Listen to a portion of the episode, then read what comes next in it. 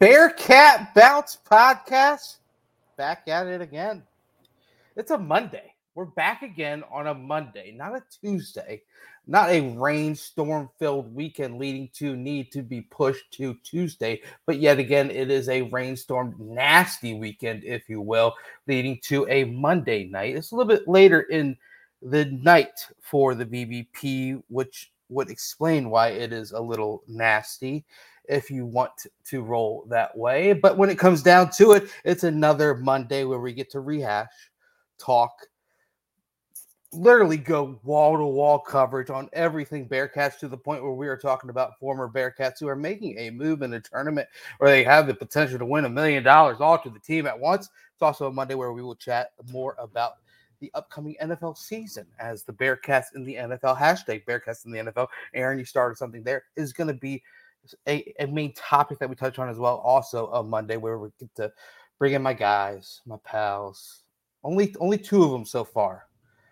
which means Aaron Smith, Ryan Royer. Gentlemen, how are we? Doing all right.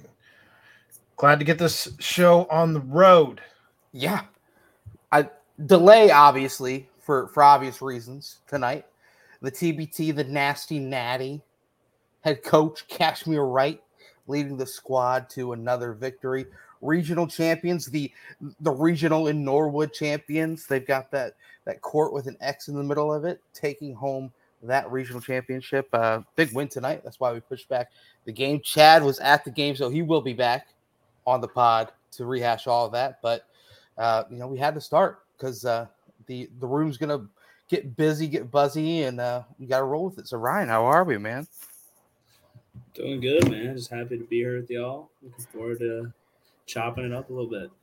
A little, little, little chopped and screwed. Aaron, how was the weekend? It was good. We had Brennix's birthday party, and uh, got to see some family come out to Athens, some for the first time since I've been out here, and some – they've been out here before, so it was, it was good. Okay, okay. Um, yeah, a little Brennix B-Day. Any uh, special cake or, or, or special dishes? Did Did you get the uh, what's it called, the smash cake for young Brennix? Did she Did she get she all did. in there? Yeah. No, she she just wanted the berries on top. She wasn't even into like making a mess. She just just wanted the berries. Fair enough. Fair enough. That's um, one of the joys of a. Uh, youngsters' birthday party is a smash cake, but also the uh, the drinks that you partake in as well. But it was just yeah. berries for for old Brennix. I mean, we had a smash cake. She just wanted the berries, like the berries that were on top. She she wasn't interested in the the cake itself very okay. much. Okay, yeah, Royer, you'll see when uh, when it comes time for you that the the kids' birthdays, one, two, three years old, you get invited to those. It's just a reason for adults to get together and uh, kind of relive the glory days and throw back a few, and as the kids run around and, and make each other tired. So it's uh, yeah. something to look forward to, I guess. You get your sister good. in there to make a, make some smash cakes for the upcoming B-Days, but uh, yeah, it'll be fun. You're telling me. How was your weekend? Another Reds game did you go to? Or no, I was in uh, Columbus this weekend. Saw uh, saw my girlfriend. We just kind of like hung out. Grilled out on Saturday with the boy Will Adams. Hey. He came over, grilled some burgers and chicken. Um, it's a fun time. Then went saw my family on Sunday. It was my brother's birthday. I turned twenty-three, so we got a little uh, beef tenderloin my mom picked up from the Italian market and did her magic. It was it was a good little Sunday, but yeah, it was a solid weekend. Debbie. On yeah. the on the ones and twos. Her birthday last week, your brother's birthday this I know, th- this weekend. Crazy. All right. Good for her. Keep the Royers in line. Gotta love that. um, Definitely.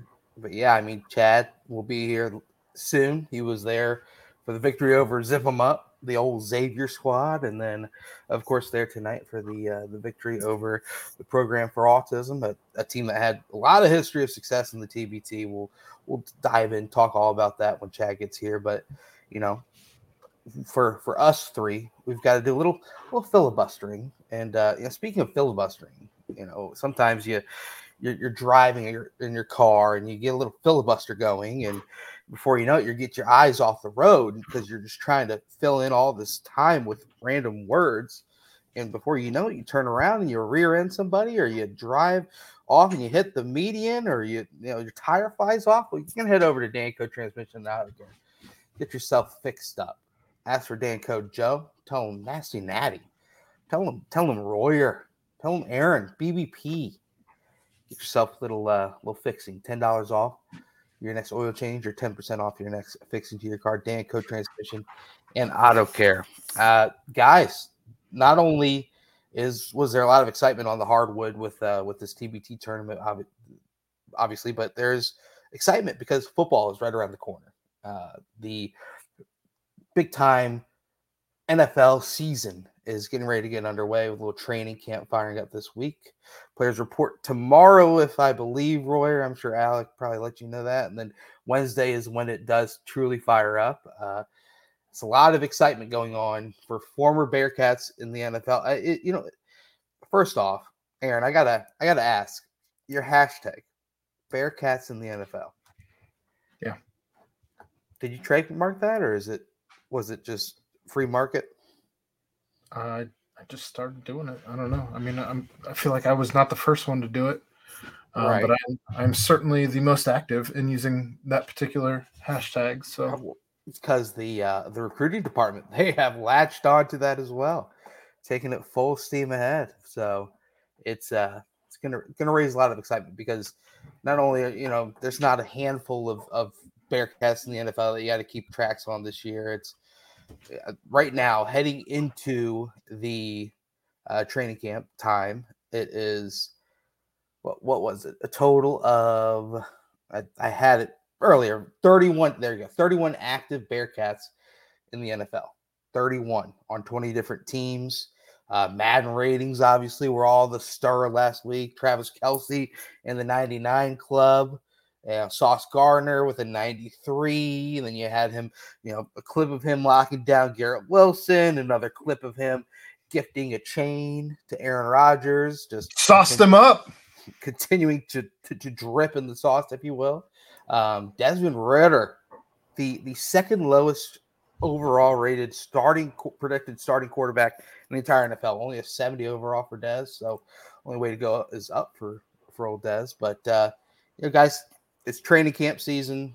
I know you guys are N F L fans, big N F L fans.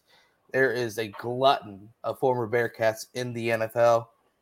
What, what I guess would be some of your favorite storylines that you're going to keep track of, especially with, with things starting to fire up? Um, Ryan, I'll, I'll let you go first. Yeah. These are all guys you used to play with, so. Yeah. Right?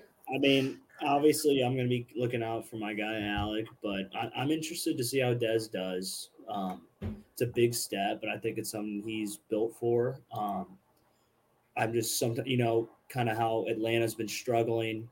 Uh, not a lot of proven weapons, so I, I just am a little nervous for him, like to take some of the flack and some of the heat for maybe a team that isn't really ready to win yet. Mm-hmm. But if there's a guy that can handle that, if there's a guy who can kind of will his team to win, it's Des. So I, I'm gonna, I am excited for for him for that challenge, because those are the kind of things he's built for and he loves. Uh, obviously, Ahmad's gonna be all over the socials. He's gonna have another standout year. Might solidify himself as cornerback one if he does what he's supposed to do. Hard knocks. Yep. And with with Rodgers and Garrett Wilson there, it's just going to be – I think that's going to be good for him in camp, just to get good quality reps, because Garrett Wilson's looking nutty.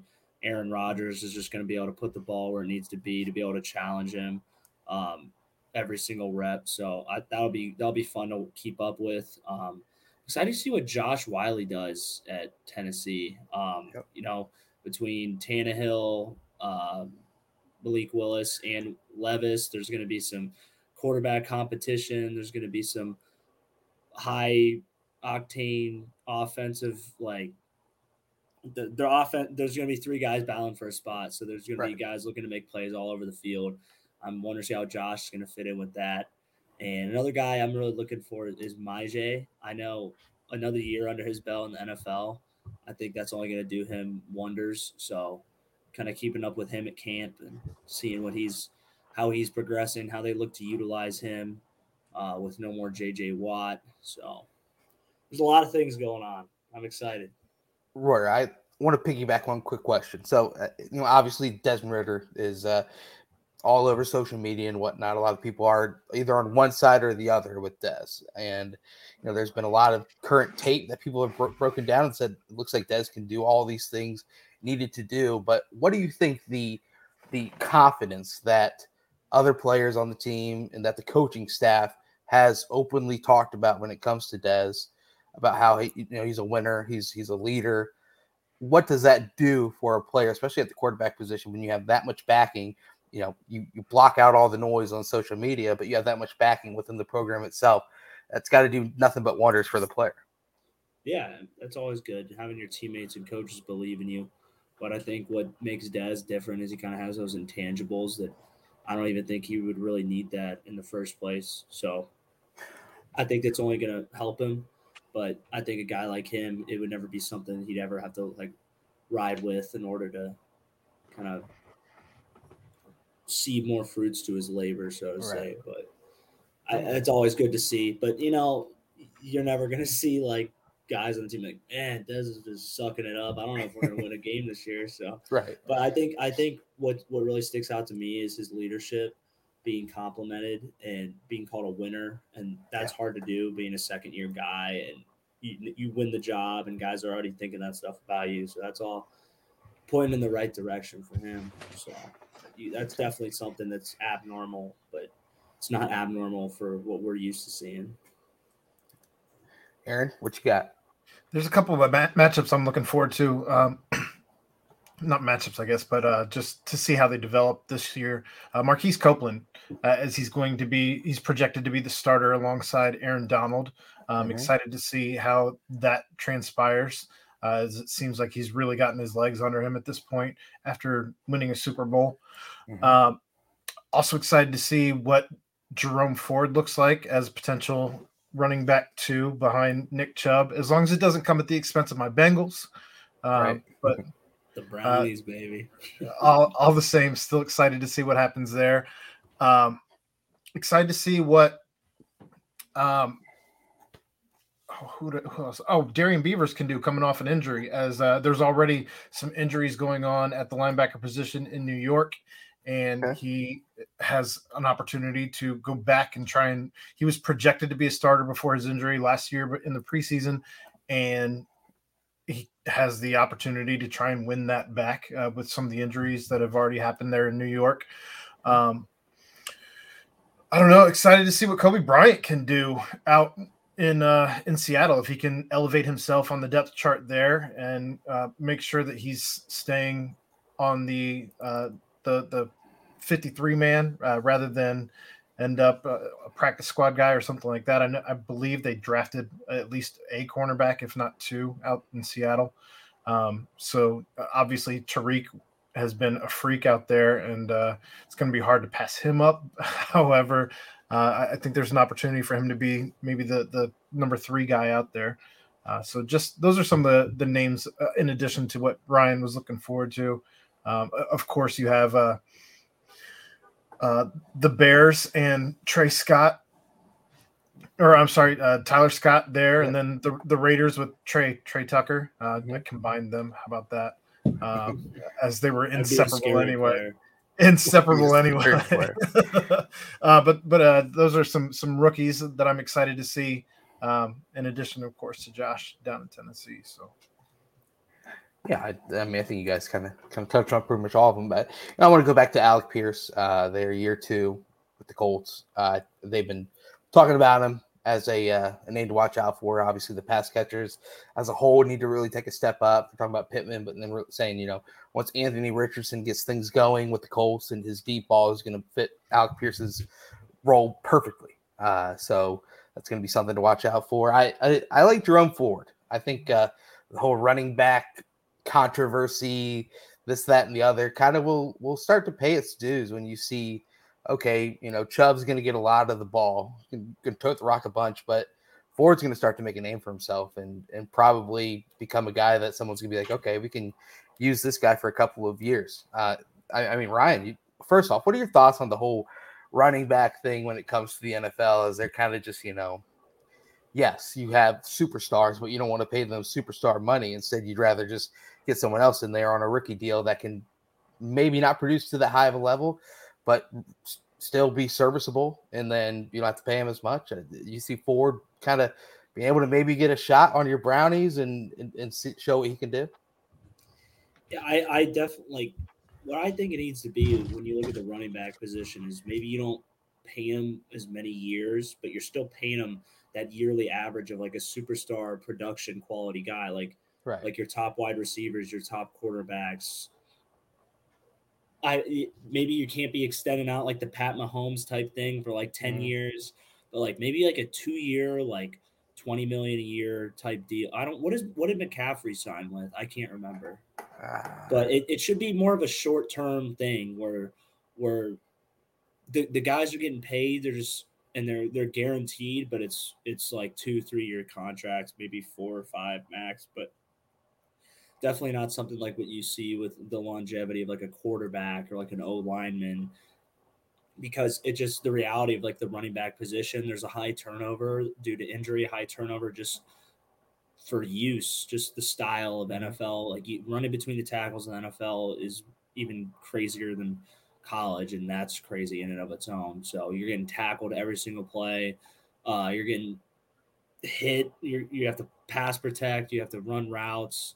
It just every you're just kind of putting yourself out there to take the most blunt force trauma than anyone on the field almost every single snap. So guys deserve their money, especially if they're producing, but maybe just shorten that contract down a little bit. I think that'd be a good median, but because guys deserve it. Like Derrick Henry is one of the produce, Christian McCaffrey produce, Austin Eckler produce, McCaffrey. Like those guys all like the numbers don't lie. Like right, they they help they help you win football games. They help put points on the board better than anyone. So they deserve their money. I think it's kind of.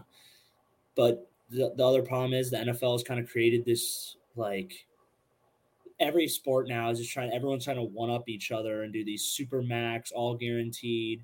And at some point, the owners are like, well, we th- we can't, like, this is going to reach a point of no return.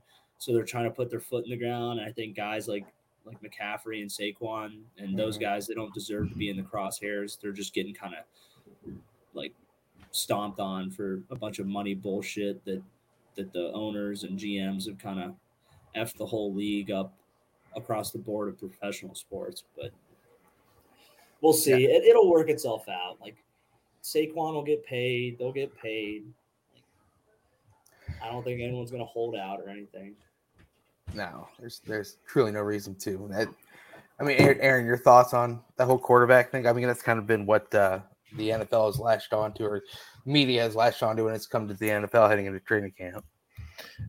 Every year, there's going to be somebody who's feeling slighted. I mean, you're you're already seeing guys on the, the Chiefs who have been asking for more money, as Chris Jones, the most recent player, who's saying that he needs to be paid more. He's going to hold out. So it's just rinse, wash, and repeat. As the cap grows, guys want to get paid more, and the running back position right now is a position that because you only – on average, spend, uh, I think the average is, what, three years in the league, and I believe running backs is only two.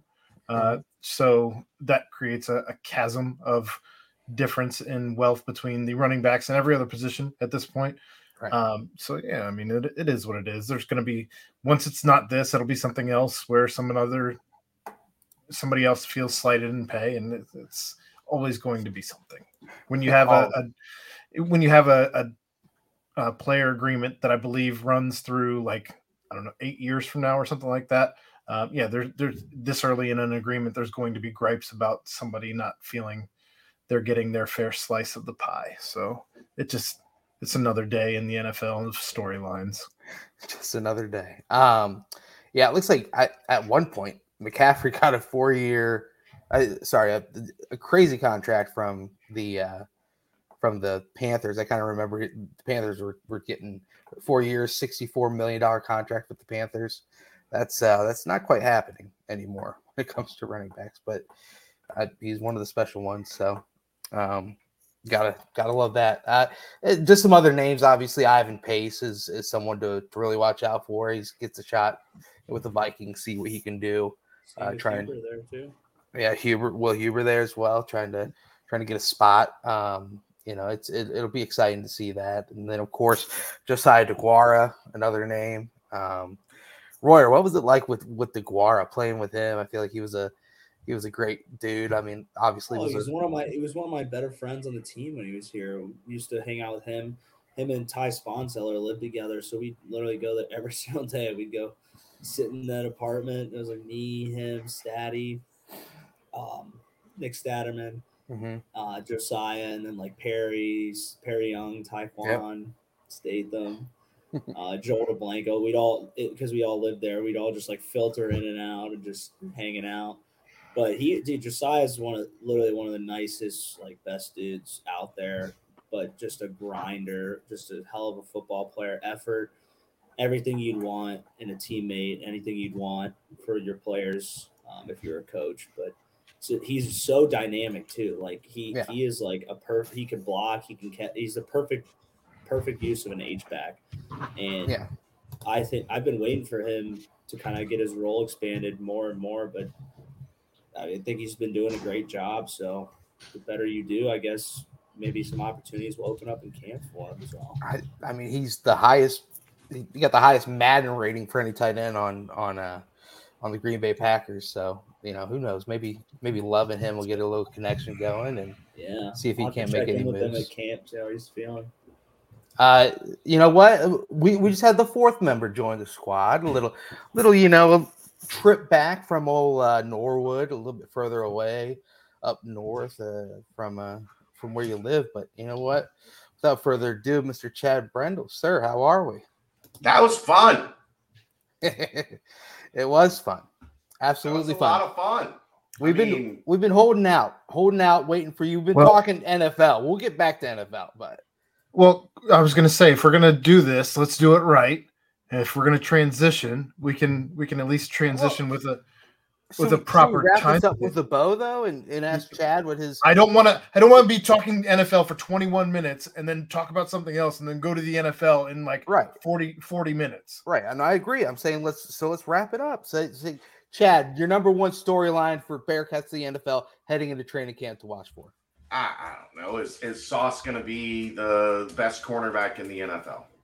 Desmond Ritter as the starter for Atlanta, I guess, is probably. The most prominent one, right? Right. Yeah. I agree.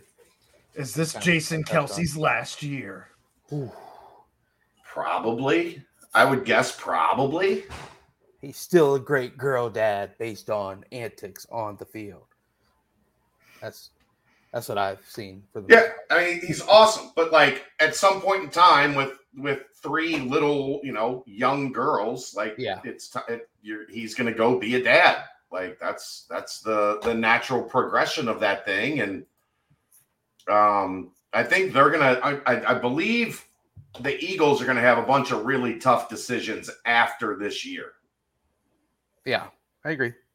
So uh, that part will be interesting. Like you know, is it, the re? I think the reason he stayed last year or this year, they were basically able to run it back. Like pretty much that whole team is back. They didn't lose much.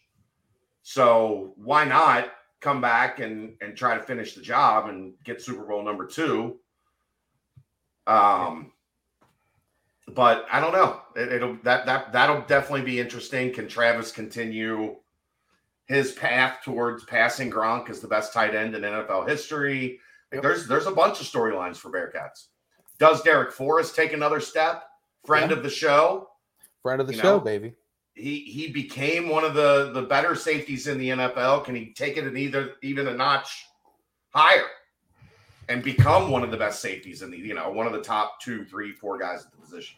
Will Travis elevate himself to a point where him and Gronk aren't in the conversation as one? Which one's better? B. Cook. Can B. Cook lock down a uh, full-time starting role that's in the yeah, defensive yeah, backfield? Yeah.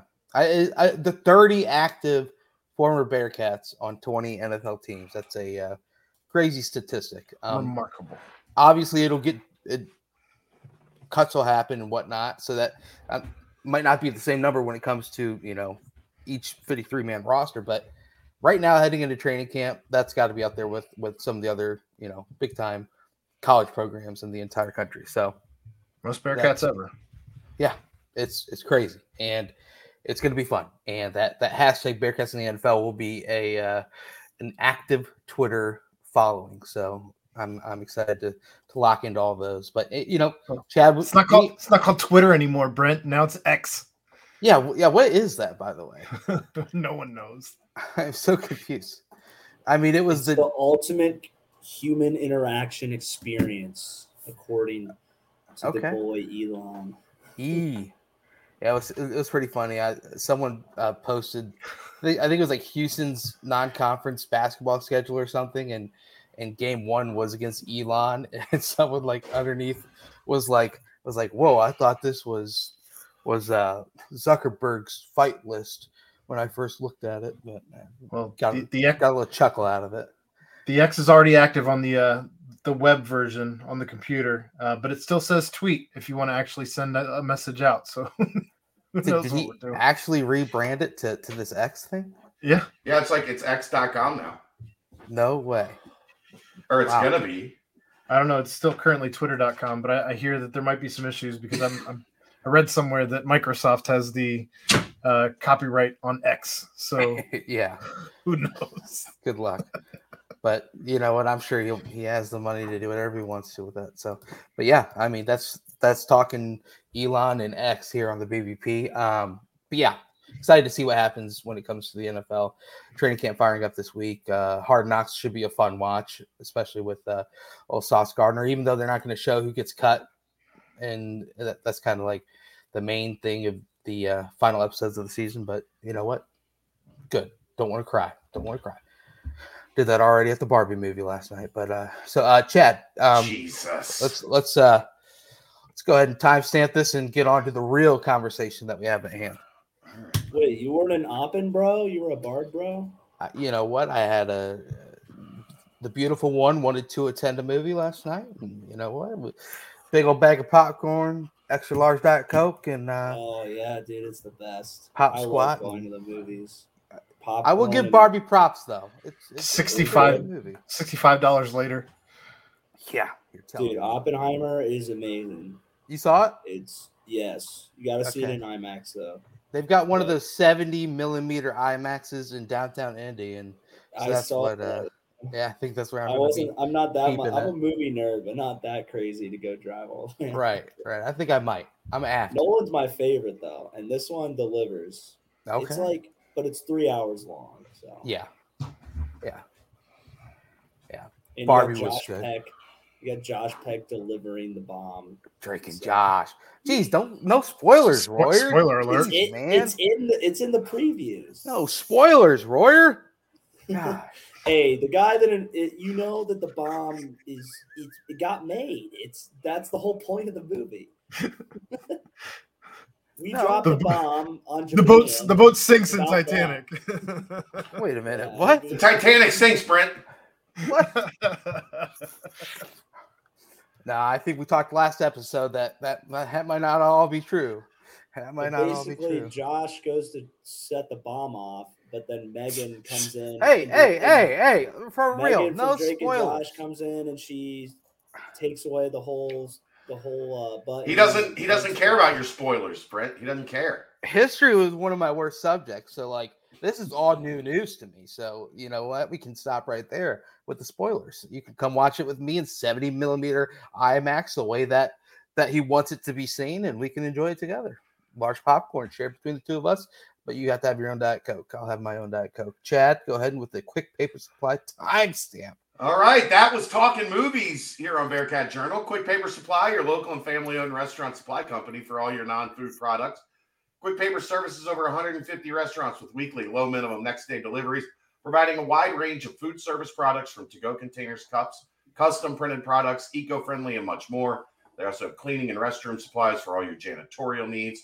Call Nick, five one three, four seven zero, two zero two nine, and reference Bearcats for twenty percent off your first month of purchases. There we well, go.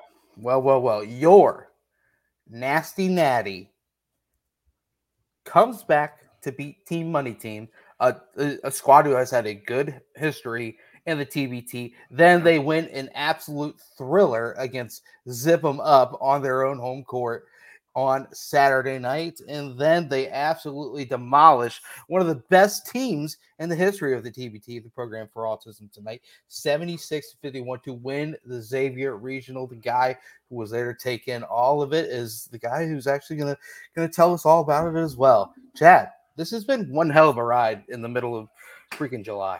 Look, if you have Cincinnati across your chest right now, life is pretty good. Yeah. Life is pretty good if you hey. got Cincinnati across your chest right now.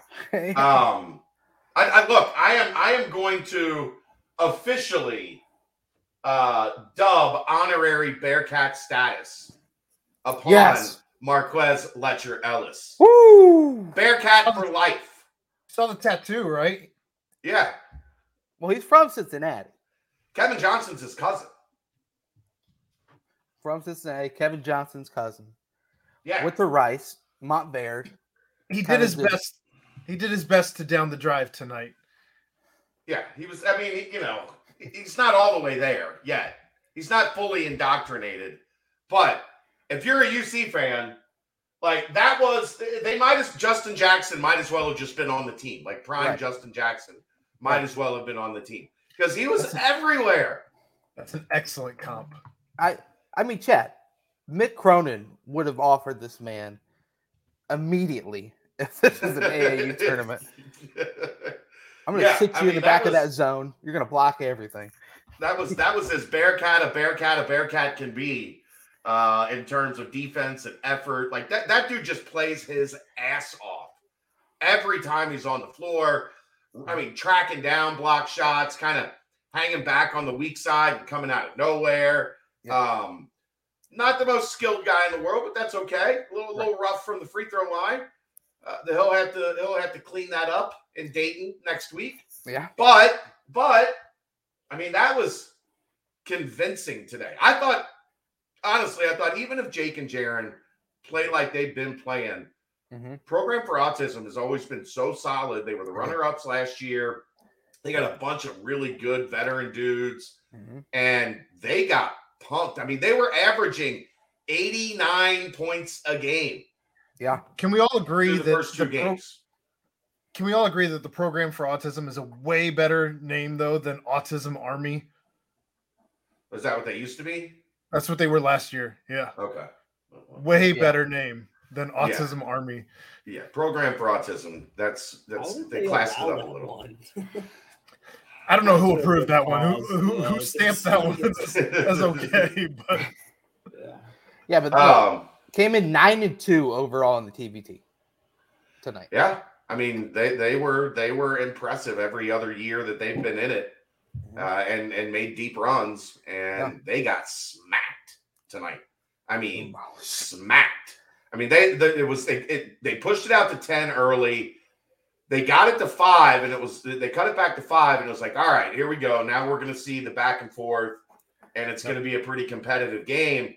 And then, boom, next thing you know, it was twelve, and then it was like sixteen. Um, and and Nasty Natty just, like, they're figuring out what works for them. The, the crazy thing to me, Troy Copain's not even looking to score. Right. Like, he has been the ultimate facilitating point guard, getting everybody in the right spots, making sure that Jake and Jaron are getting fed. They ran some really good stuff, man. Like yeah. ran a they ran a really good horn set where Mamadou hit Jake on a backdoor cut to the rim. Um, they ran good stuff, the, the like a down screen flat for Jaron coming right into the middle of the lane at like twelve feet. They did that a bunch at the end against Xavier, where they ran him shallow instead of normally on that down screen you run up.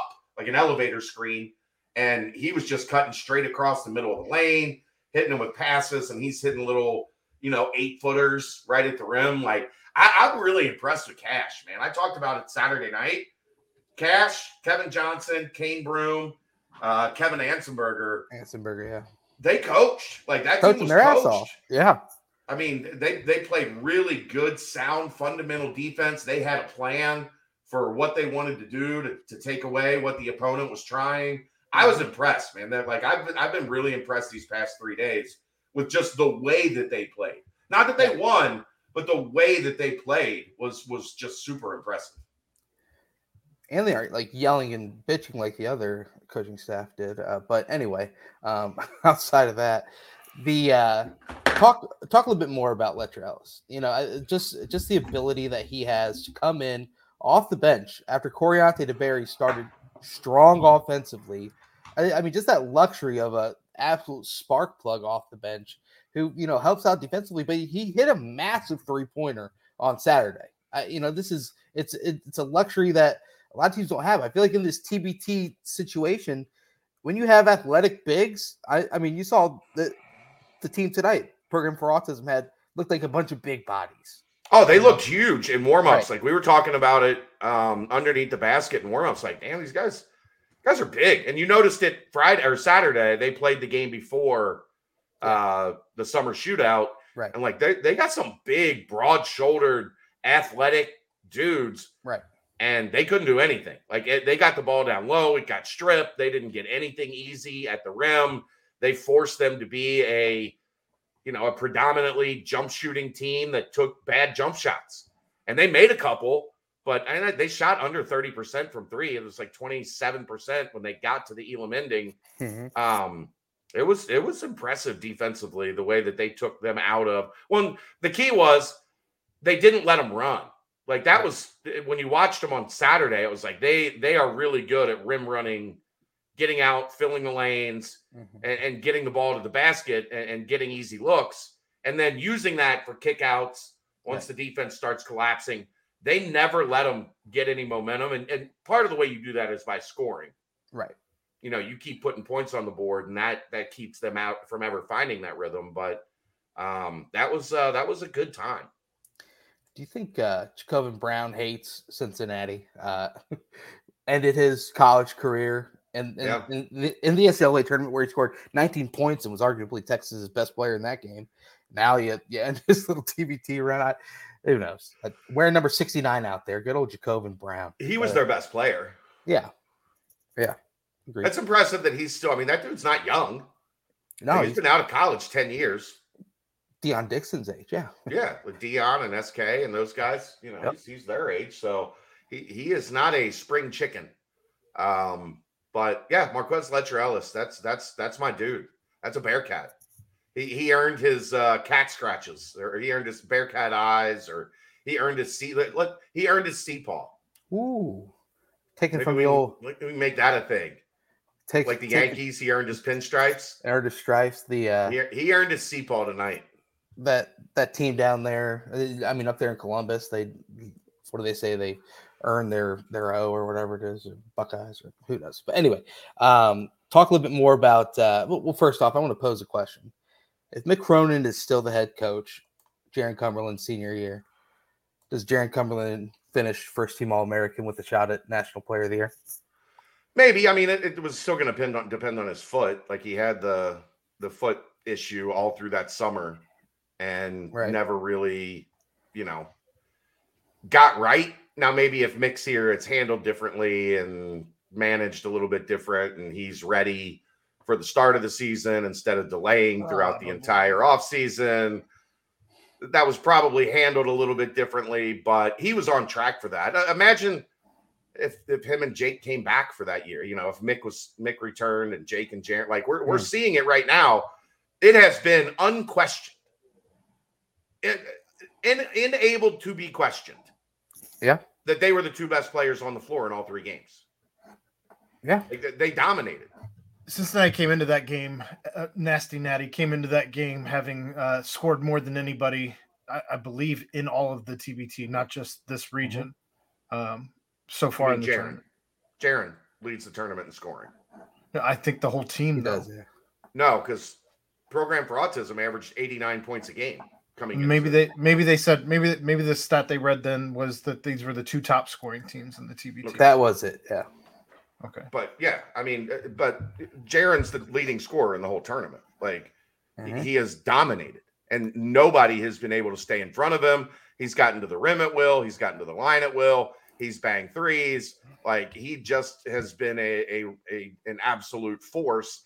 And it's funny because these are grown ass men. Like, you know, you're not playing against college kids anymore, where when you saw Jaron in college, it was like, this isn't fair. Like, he's a defensive end playing basketball. Right. And now he's playing against grown-ass men, and they still can't stop him off the bounce. They still can't stay in front of him. They still foul him, and he still puts the ball in the basket. It, he's freaking good, man. He is. And he, he looks, you know, like he's on a mission. I tweeted it earlier. It's like, you know, it seems like Jaron is the Jaron of the A A C tournament and, and his junior year, you know, just kind of yep. the try and stop me. I'm going to go through you, or I'm going to step back and, and splash one in your face. And he's, his passes have been on, on point too.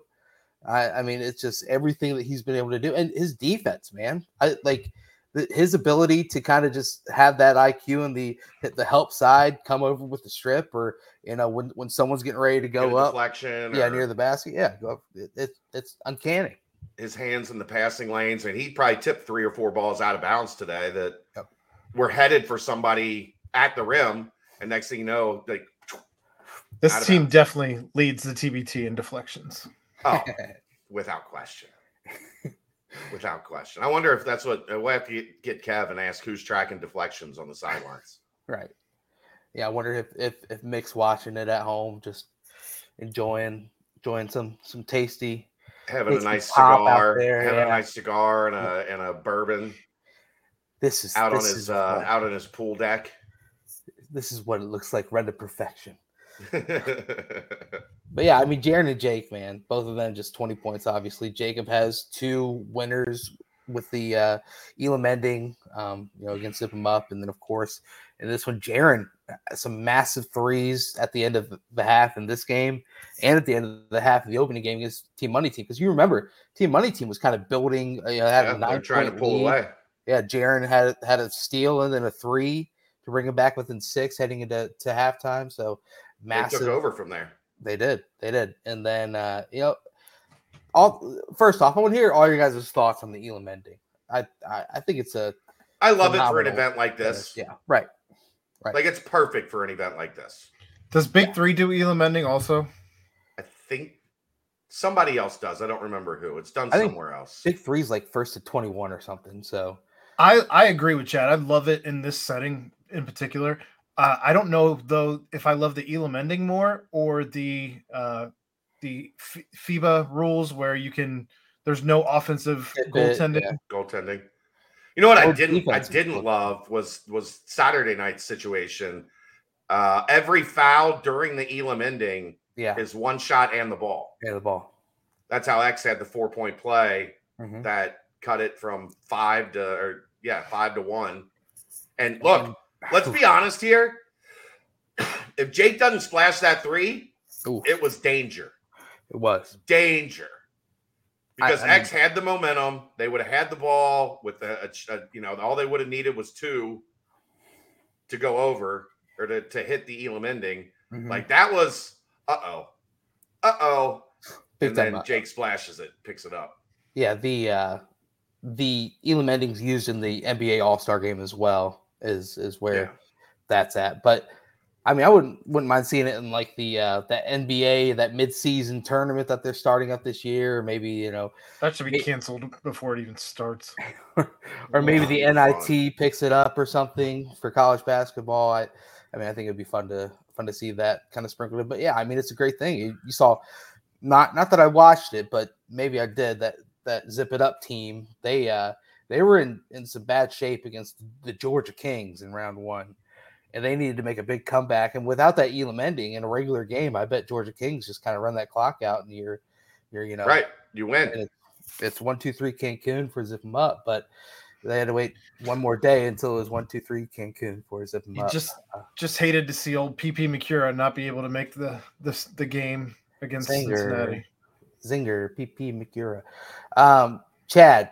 So Troy missed that free throw. Troy. Uh, Thought, just thoughts on Troy. He's going to have one game where he's going to make some sort of a mo- massive play, or or maybe start splashing in some of these shots. And I mean, I think overall he's he's done a good job kind of controlling the game and and you know helping out defensively and whatnot. But he's he's yet to truly make his mark on a on a big time game, other than that finish against uh, Zip Em Up, the uh, the land. But Troy Troy will probably have one in him if, if I had to. He, he's yeah, you would think. And I, I thought I, I was certain. Like, if you're asking me for a breakdown of how do they beat Program for Autism, mm-hmm. I I would have said Troy needs to be number three. Okay, like, they need him to step up and be that third to Jake and Jaron, because teams are were were doing everything they could to take away the the side ball screens and the everything that all the action. They were running double stagger screens, mm-hmm. trying to get them open. Like, they were doing maximum effort to try to keep the ball out of Jaron and Jake's hands. Yeah. And you would think Troy would be able to to start to, like, take advantage of that, but he never he hasn't had to. Like, they, they've they've done a really good job bringing, like, Dew up top and running it through him. They ran it through Corey up top a little bit, um, and then allowing kind of the dribble handoffs as opposed to the ball screens, so that you're not uh, crowding the area uh, where the ball is. Um, so it's it's coming, I would think. Yeah. And Troy's never been a a, a scorer. Like, Jake right. and Jaron are scorers. Yeah. But Troy has had plenty of big games. Yeah. You would think at, at some point in time, as this thing gets higher up the ladder, Troy's yeah. gonna Troy's gonna step up and have. It might it might not be twenty-six or twenty. I mean, they twenty-six and twenty-three tonight. They have forty-nine between. They almost sco- outscored Program for Autism by themselves. Right. Um. So you would think at some point Troy's gonna get fourteen, twelve, thirteen, fourteen, fifteen, somewhere in there one night to alleviate some of the pressure. But if Jake and Jaron keep scoring forty-five to fifty combined, there's a good chance they, they might be hoisting a million dollars at the end of this deal. Give them the ball, watch what they do with it. I, it one more thing on, on Jake. First off, you see why N B A teams fell in love with Jake. His, his intangibles, his defense, his length. Man, uh, tell me about his shot. I, like, it's starting to go in, and and, and what do you want me to tell you? It's falling. I, the, it's, it's it's going in. Right, but but come on, man, you gotta you gotta. What do you want me to different. tell you about his shot? Looks a lot you, different than it did. In It the does. Yeah. Yep, it does. It's a yeah. push shot. It is. He's, it, it's a push shot now, and he needs a little bit of extra time to get it off than he did when he was in college. Uh, but he made a lot of them this weekend. He did. He did. It doesn't. It doesn't look pretty. But yeah. when he's open, it's still. He's still an N B A player. It's still going in. Right. Right. I, I don't. I, I'm not sure what you want me to tell you. It doesn't look I the same. You know. Come on, um, Aaron. Mamadou Diarra. I was gonna. I was gonna bring that up if you didn't. Uh, Mamadou and Coriante DeBerry both have been excellent on the give and go. Um, on the screens, they they've been just fantastic running without the ball, and not just that, but on, on the offensive side, but also crashing boards, the block parties. Who had eleven boards tonight? Yeah. The the announcers were even talking about just how Mamadou's built for the this new N B A, as far as just he has the the physical characteristics that they look for in a player. It's just. He still kind of looks like a, a baby giraffe out there. He just gets sped up. Like, it, it's, you can still tell with Mamadou that basketball was not something that he grew up playing. Like right. when, when the game speeds up, he's, when the game speeds up times two, he speeds up times four. And that's not a good thing. Like, just limbs but, everywhere. Yeah. He's still really skilled. Like that yeah. move he made in the, in the post, the reverse pivot, mm-hmm. and then back to the other side for the layup. Mm-hmm. Like, That was that was a big one in yeah. terms of getting them some space, because they were starting to cut into that lead. I think it got down to twelve, yeah, or fourteen. When, um, which yeah, if it gets within up. ten and you got the Elam ending coming, and then all of a sudden you tighten up, like you could be in trouble. And Mamadou, that that too was pretty important, and a ton of rebounds. Um, he was above the rim rebounding tonight. He is. I.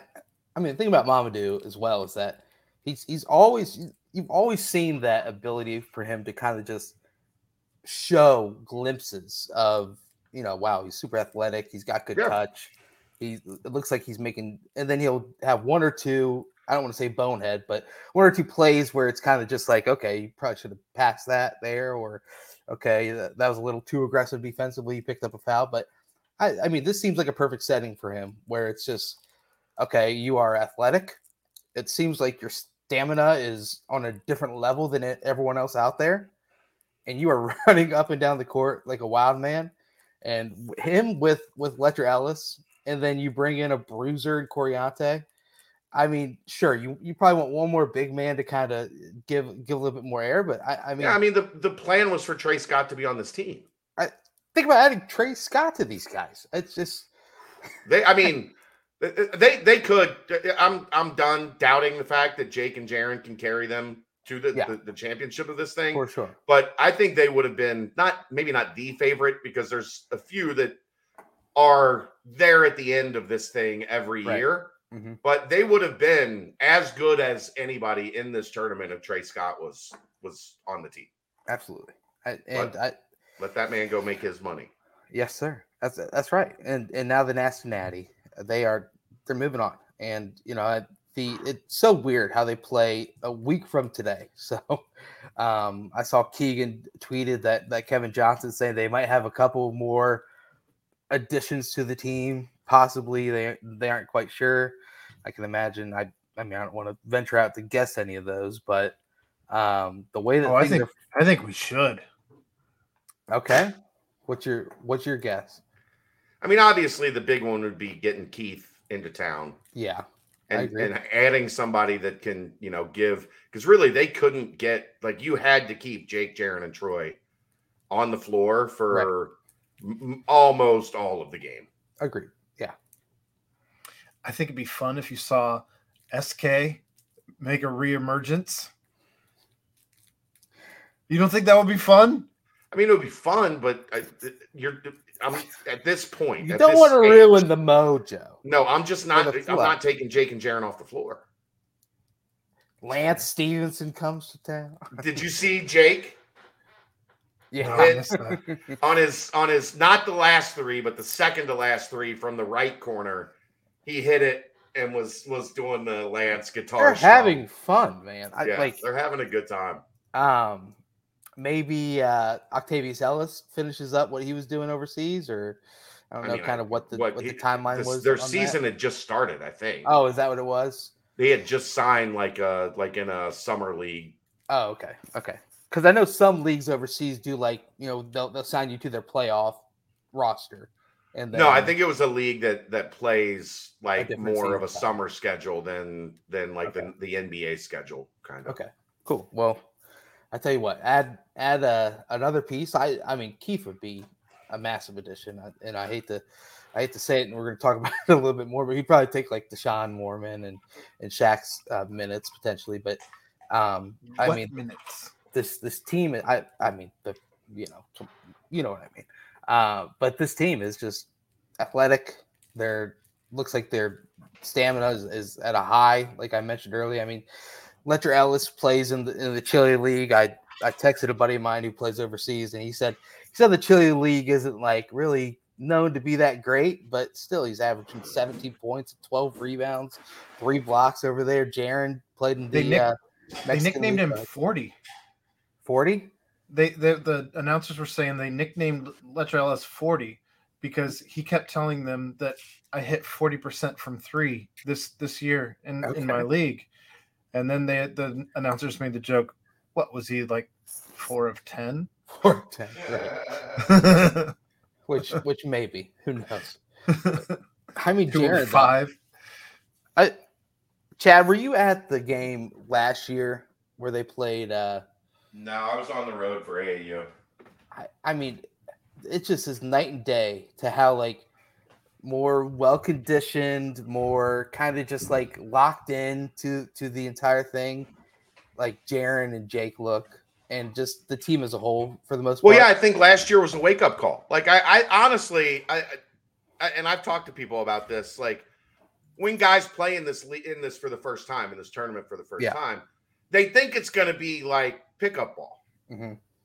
And then they play in it and they're like, oh no, this is it's like a like a one shot pro league. Right. Because right. everybody is playing. Like, everybody is playing overseas. Everybody is a professional. You you don't have guys that just, like, you know, woke up off their couch. Yeah. You know, people ask, like, why would why doesn't Kevin Johnson play, or why doesn't, like, because they're not pros. Right. They're, they're not playing basketball all year. Mm-hmm. Right. So, and to, to think that you're going to be able to just, like, okay, I'm going to hop back out like it's a pickup game and go be able to compete at this level, you're wrong.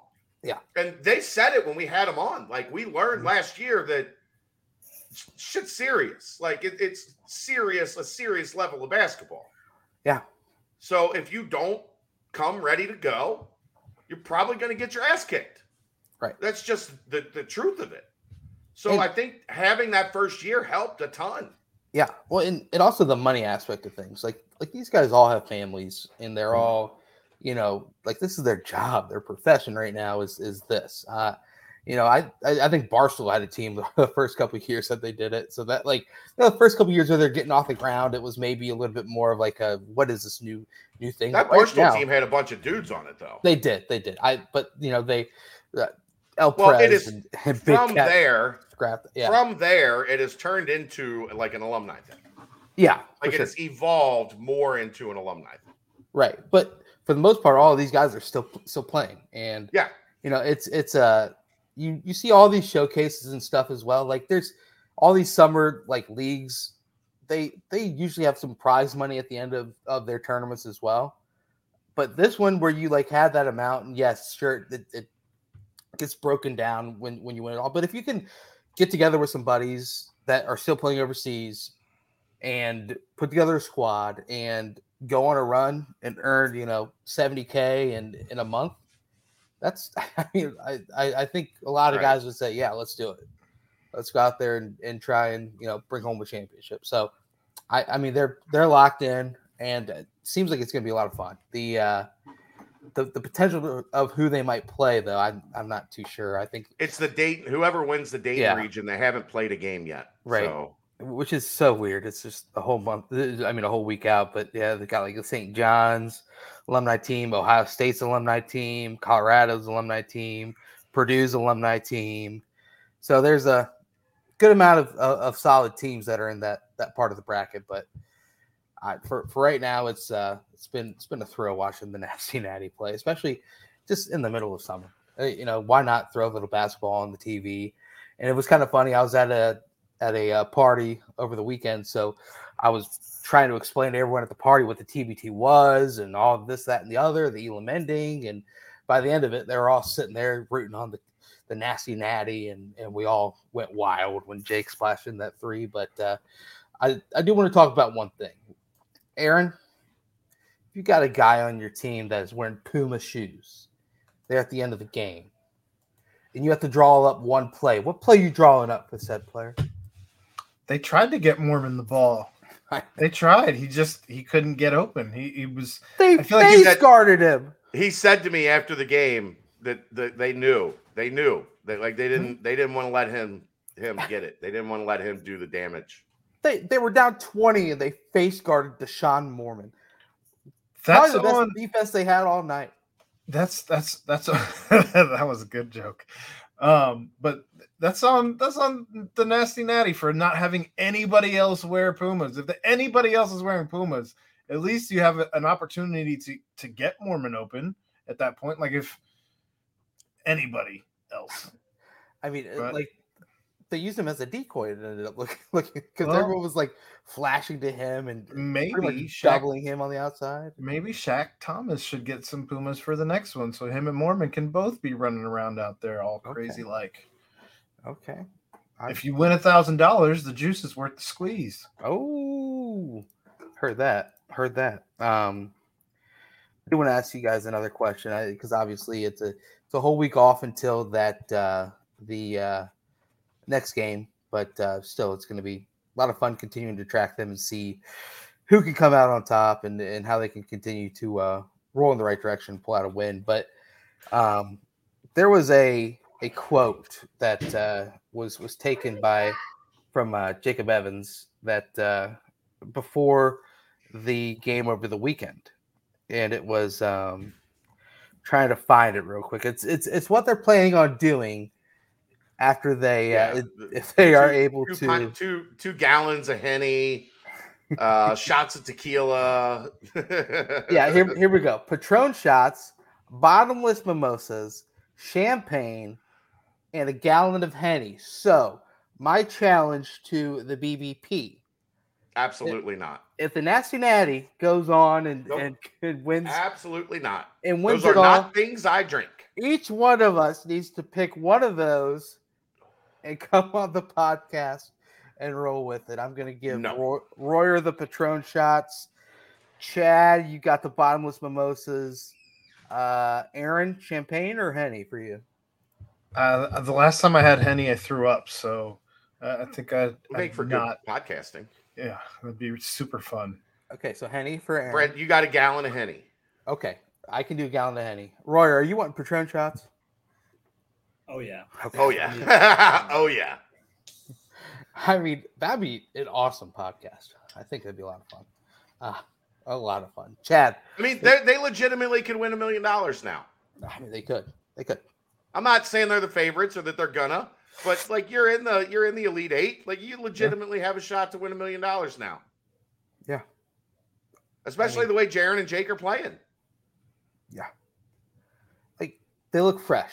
They look like, you know, a lot of them look like grizzled veterans on the other teams, or guys who might not really be. I don't want to say in shape because they're they're all professional. Towards the end of players. Their careers, is that what you're getting at? Maybe a little bit along those lines, right? And it just looks like Jake and Jaren are just like fresh. And then Mamadou and Letcher Ellis are fresh. And then you have a bruiser if you want to throw some bows for a little bit in Coriante, which, by the way, he got absolutely mauled at one point in the game and there was no call.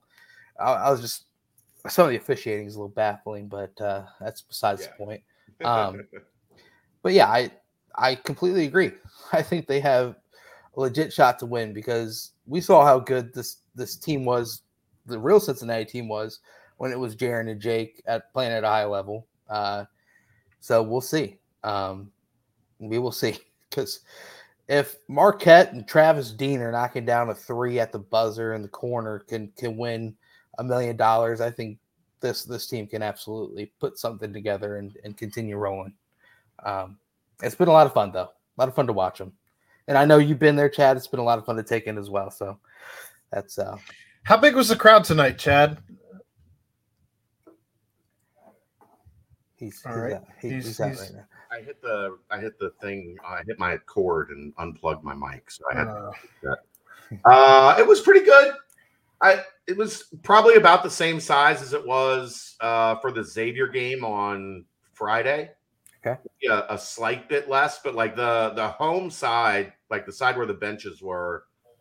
Was pretty pretty packed with U C fans, and then uh, a pretty good gathering of U C fans on the other side. So um, most of the lower bowl had people in the seats. Okay, because uh, the announcers had mentioned that it was like eighty-five fifteen percent uh, for the Xavier game, Xavier to U C fans. I don't think it was that lopsided, but I mean it's it's their home gym, and, and sure. I wouldn't be surprised. They were they definitely outnumbered U C fans. I don't think it was eighty-five fifteen, but uh, maybe more like a seventy thirty type deal. Okay. There was still, you could hear down the drive at the did, end of the uh, game. Yeah, did Troy get mid-court standing on the X doing down the drive? They did it as a team tonight. Okay. okay. They did it as a team. That's what Aaron was talking about. Letcher Ellis was You could see he was looking at everybody, waiting for like the right. He was like doing the hand motion and then looking, waiting for I when go? to do the U C. Hey, kudos to him for trying though. I mean, he didn't have to even do that, right? Like right. he could have just, yeah. he could have just been like, "Nah, this, this ain't my jam." But no, hey, he, look, man, embraced it. I love That's it. That's a Bearcat. That's a yeah. Bearcat. Yeah, I mean, the great thing as well was on Saturday, like for a while. Robbie Hummel and the play-by-play guy kind of forgot to say "Zip Em Up" in Nasty Natty, and they were just saying "Xavier in Cincinnati." Yeah, yeah. That's what it was. Come on. So it's like, come on. I, it, but I tell you what, man, they Jake said it right on Saturday. They said we had no business letting that game become a game like we let it because. Oh, that they was, they destroyed them for, you know, a, a sixty percent of the first yeah. half. Oh, yeah. Oh, yeah. I mean, just de- like demoralized them. It was it was a bloodbath for a while. Yes. I mean, it was that, thirty to five. Did that crowd propel them? The Xavier crowd, well, I think they just like, you know, they, they had that energy of, well, the Xavier guys didn't look like they wanted, they're, they, look, man, we'll just call a spade a spade. They were out of shape. Yeah. Trayvon Blewett looks like he's been hanging out with my friend. Me. Looks like he's been hanging out with me. Yeah. He hasn't been, but he looks like it. Right. Um, they did not, they did not, they did not want to guard. Now, once they finally like realized, oh, we're going to, like, we can't get embarrassed on our mm-hmm. home court, they put up, they started to put up a little bit more of a fight. But the beginning of that game, they got up six nothing and just were like, oh, this is already over. Like, we're going to kill these guys. Right. And next thing you know, it's thirty to eleven. Yeah. I tell you what, man, that, that, that Letcher Ellis, yes, a lot of blocks and he's kind of all over the floor. That three he hit, we're going to look back and Saturday, say, yeah. What if I told you one of the biggest shots made at no, Center for a Bearcat affiliated team? No, that was, uh, that was awesome. Yeah, exactly. But uh, yeah, so we'll see. Next Monday is is going to be the game. Dayton, not far away for uh, for the boys to head up and, and make a make a trip there. I'm tempted. I'm tempted. Seven o'clock Monday night. Right. I'm tempted. We'd have to push the B B P back. There's no way you get home in time for that one. No, no we'd have to. We'd have That'd to do Tuesday, I guess. Tuesday, but I'm, I mean, I'm flying flying back from Florida Tuesday. But hey, you know what? We'll we'll cross that bridge. We'll make something there. happen. Yeah. Somehow, some way, we'll make something happen. If cross you have to, like what I could do, um, what I thought about was possible tonight. If I had to, is I could just do audio from my car. Right. Yeah. While I was driving home from Dayton. That'd be an um, easy way to get home, yeah. Yeah, we'd just do the podcast the, the whole drive home. So, yeah. I mean, that's pop. I don't we'll see. We'll see. Instead I'm instead tempted. I'm tempted to go. I'm yeah, tempted I, I to know. go. U D Arena, good place to take in a game, especially with, with the Bearcats there. It's an hour. Yeah. You know. Worth it. It's an hour. Be depressive, depressing show if they lose. Right. They drive home, talk about a loss, but you know. Yeah, we'll see. We'll see. Yeah, and, and especially the fact that whoever wins and advances there will be in Dayton that entire time, and then be heading into that game on Monday. Which who knows? Maybe tired legs. Maybe uh, maybe can take advantage, but we'll see. Um, that'll be exciting to continue to track. But for now, it is awesome seeing Darren and Jake playing at the level they're playing. Mamadou playing at the fan favorite level that we've seen him play. Coriante, I, I tell you what, it's kind of text about this in, in my friend chat. If Coriante had one more year with the Bearcats, I think he would have the potential to be just an absolute beast, an all conference type performer, and uh, turn a lot more heads than he did during his time with Cincy. Because he ended, he closed out his, his senior year on a high note. Yeah, yeah, he was trending in the right direction for sure. Right. right. I mean, that's just a. It's a beast. Give, so. give him one of those COVID years. Oh, is it, no? Can we can we toss it over? Is, is, that, is, that, is, that, is that considered a two-time transfer? I don't know. Anyway, um, but yeah, that's uh, that's talking talking nasty natty here on the B B P. You guys have anything else as far as look, man? Goes? It's it's it's alumni basketball. It's it, it's not a huge deal, but. This is something as we get to that end of the summer grind that right. we've talked about where there's a lot you can still talk about in April and, and May and in June, like you're, you're, you're grinding a little bit, but you can still, you know, pull some guests out and do some fun yeah. stuff. By the time you get to like the second and third week in July, it is, it is challenging to get to August. Pretty barren. Pretty barren. So to have this, as something now that we get not only for this week, but mm-hmm. because they won next something week. Xavier's never done. They've never won a regional. Oh. in anything ever, because to win a fired. regional, you have to make a, that's how you get to a Final Four, is winning oh. a regional. They've never done that. And now two years in a row, they've hosted the T B T regional at the Cintas Center, and they haven't won that either. So, yeah, it, I mean, does Cincinnati earn the right to host next year rather than have it at the well, Cintas Center? Here, here's what's interesting. Cintas is getting some renovations done next year, so they can't host. Ah. So, John Cunningham, fifth arena. Somebody, get it right. Let's get this thing at right. T V. Let's get, get T B T at, at Cintas or at Fifth Third Arena next year, and just keep it. Like, they won the right. They won the right to have the Cincinnati region at Fifth Third Arena next year. Actually, Xavier Xavier should just give Cincinnati the rights for the way that they dealt with all of COVID, and that whole mess. That's yeah. Here you go. Now it's yours. You get, Wait, you, you mean you T V didn't T V. Like John Brannon's and Chris Mack's video on Twitter?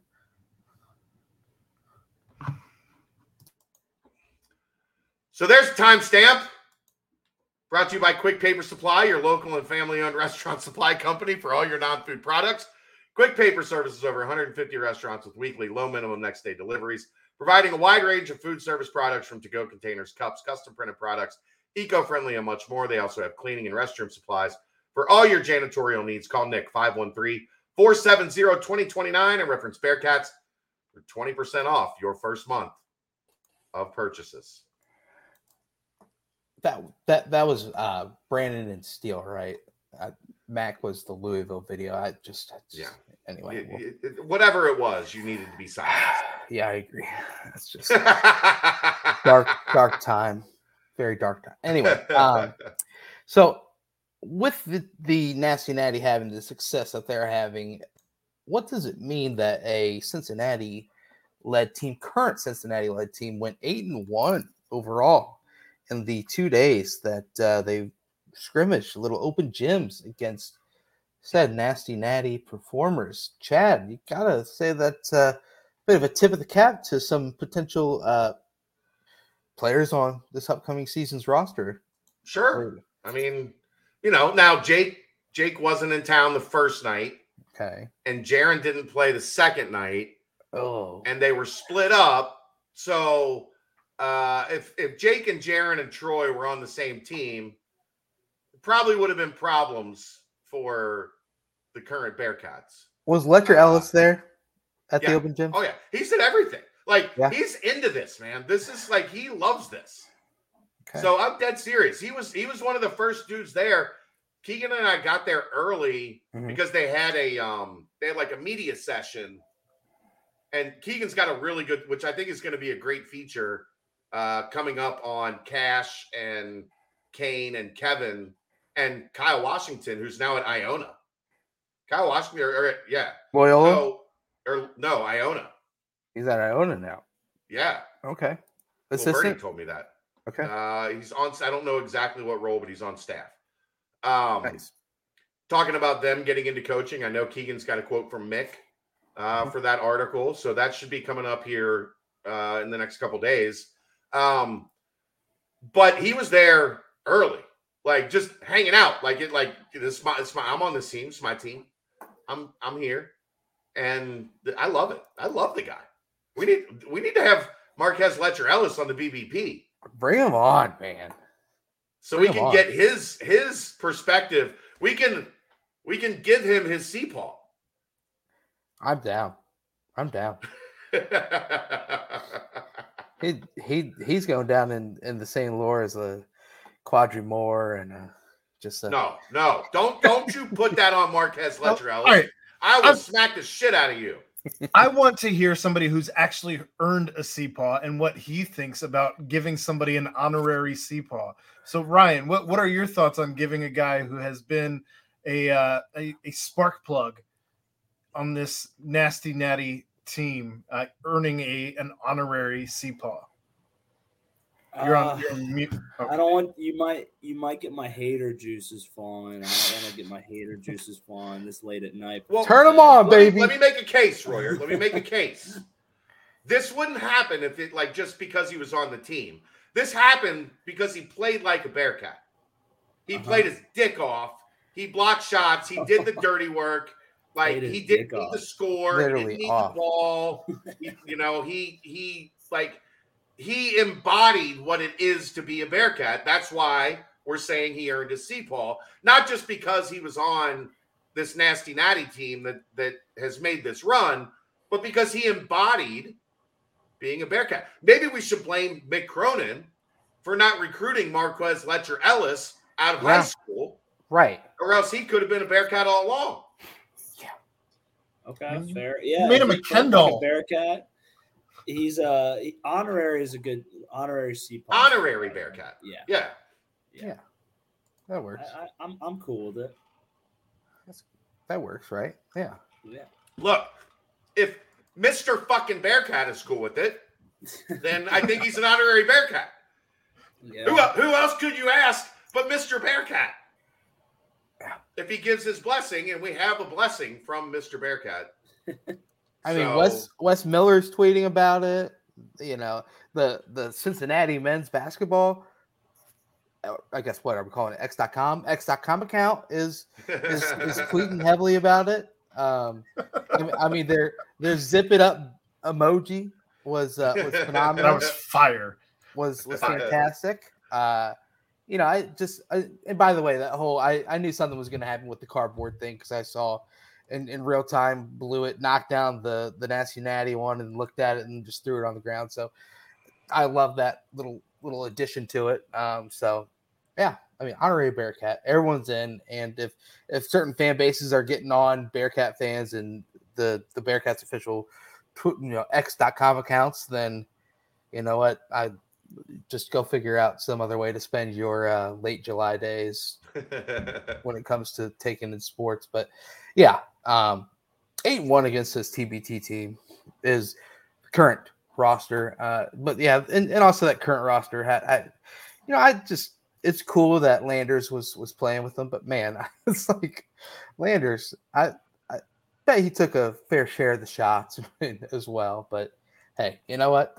It's uh, it's got a uh, a group of upcoming Bearcats and a group of upcoming Bearcats that Chad, you and uh, Dave kind of mentioned it a little bit on the uh, B C J pod last week, but kind of rolling into the basketball team next season, this upcoming season is the home and aways that uh, that were announced last week. Yeah. Um, both is U C F, Houston, T C U, Oklahoma, West Virginia. Home only. Iowa State, Kansas State, Oklahoma State, and Texas. Road only, Baylor, B Y U, Kansas, and Texas Tech. Um, Aaron, I'm going to pass down to you and just ask what your most excited feeling or your your number one storyline that you take away just from hearing the home and homes and uh, the home and away schedule for the Big twelve, year one. At Kansas. That's... the most exciting. Let's go. Period. Yeah. The Phog. You want to go, Royer? I would love to go. Phog Allen Fieldhouse. You know what? I don't. How would we? I might have to rent a vehicle, so I can take all of us. Like a twelve passenger van. You couldn't get yeah. into the game without a media. Like, there's no way you can buy a ticket to that game, right? I don't know that they're going to give me twelve media passes, but. Um, I'm just saying, like, well, no, no but, but every player and every coach on staff gets three family tickets. We're gonna sit kind of in the nosebleeds a little bit, but I'll come up with something. But I think I might need to rent something and make this a content road trip. Like, I mean, pick me up on the way. I mean, this is like, yeah, who's who's I, gonna be editing the film down because, ooh, we got a producer for that. I think we just go live. For segments. Like, okay, we're going to be live for the next forty-five minutes of the drive. Not right. If Brent is still drinking his gallon of Hennessy. That T B T! We won! Nasty, you know what? Eddie. I'm warming up to this idea that I rent something and we we drive to the Phog. And then, Chad, think about it. Think about it. Everyone else that'll be in attendance, okay. Maybe the night before the game. Hopefully the game's on like a Saturday, so that Friday night, we have a, a just a B C J meetup at one of the bars in Lawrence, trying to get all the Bearcat fans together. Because I, I know for a fact Phog Allen Fieldhouse is circled on a bunch of Bearcat fans' agendas uh, in year one of the Big twelve. So I, it was mine, no matter what, no matter if it's on a big Monday night, right. anything, I was going to be there. So math. Chaz, Chaz looking into uh, it. P H O G Allen Fieldhouse. Fieldhouse. From my front door. To the fog. To the fog. Eight hours. It's taking a while. Nine hours and thirty-seven. Well, ten hours and thirty-two minutes if I go through Indy. Ooh, I can meet you guys somewhere. Don't worry. Okay. The Louisville route is the Louisville Saint Louis path is much faster. It's an hour faster to go the Louisville Saint Louis route. Meet y'all in Saint Louis. You can find me in Saint Louis. You know. I mean, Louisville would probably be quicker for you, right? Yeah, but that's kind of like, I, I guess that is kind of on your way over there. But yeah, I mean, we'll, well figure something out. We have to go through Louisville and then Saint Louis and then just straight across the state to to Kansas. Yeah, there you go. Phog Allen Fieldhouse takeover. I'm gonna rent. I'm gonna rent something, and we're gonna we're gonna ha- like maybe like maybe we can find a like a, a nice tricked out sprinter or something mm-hmm. to rent that holds like six, seven, eight people. Yeah. And uh, and we'll just make content. Us and, four, Dave, Keegan. Uh, Taryn's going. Taryn, Taryn, the man, Taryn Bland is in on this trip. He was the first. Like when, when the day that U C got into the Big twelve, I was in for Mo, and Taryn's like, "We're going to Phog Allen Fieldhouse." I was like, "Oh yeah, amen." Oh yeah. yeah. Pick up uh, Ryan. Ryan can do shots of Patron. Yep. So this is probably going to have to be like a, I would assume a three day trip. Like go the day before. Yep. Spend the night. Friday, hang out in Saturday, in Lawrence. Yeah. Do the game, and then come Sunday, back the next come day. Back. Yeah. Okay. Gosh, it better be a Saturday. Please be a Saturday. I don't care if it's a Tuesday. Like, you're just going to take a couple vacation days. Hey, that's hey, that no biggie. You're the boss now. Yeah, that, that's the, fine. The trucks uh, don't stop, Chad. That's fine. But, yeah, no, I, I agree. Let's do it. Let's do it. Pick up Brett Stein on our way. He lives in Missouri. He lives now, in Peoria. He? Yeah, yeah, he's Illinois. in Illinois. Yeah, he, can, Illinois. He can meet us in Saint Louis. There you go. Get, get what? Who else we have on staff? Reagan, Dave. I don't think Reagan wants to deal with all of us idiots. True. True. Squad. Let's oh. squad up and roll, baby. I locked it in. But yeah, that's obviously the uh, biggest storyline takeaway from uh, scheduled release. One of my other ones kind of going to play off this whole party atmosphere that you guys are creating is the fact that we don't get to go to Austin. That literally zero trips to Austin, Texas, which uh yeah, none, none in football or basketball. That that kind of stinks, not gonna lie. Heartbreaker. But um, yeah. That's my next city I want to check out, man. Oh, you're gonna love it, man. Just not gonna watch a Bearcats game. I absolutely love it. The comedy scene there. I love stand-up. The food. You will love music. Austin, Texas. I tell you what, man. You been? Um, oh yeah. Oh yeah. What'd you do it out is, there? Uh, bachelor party.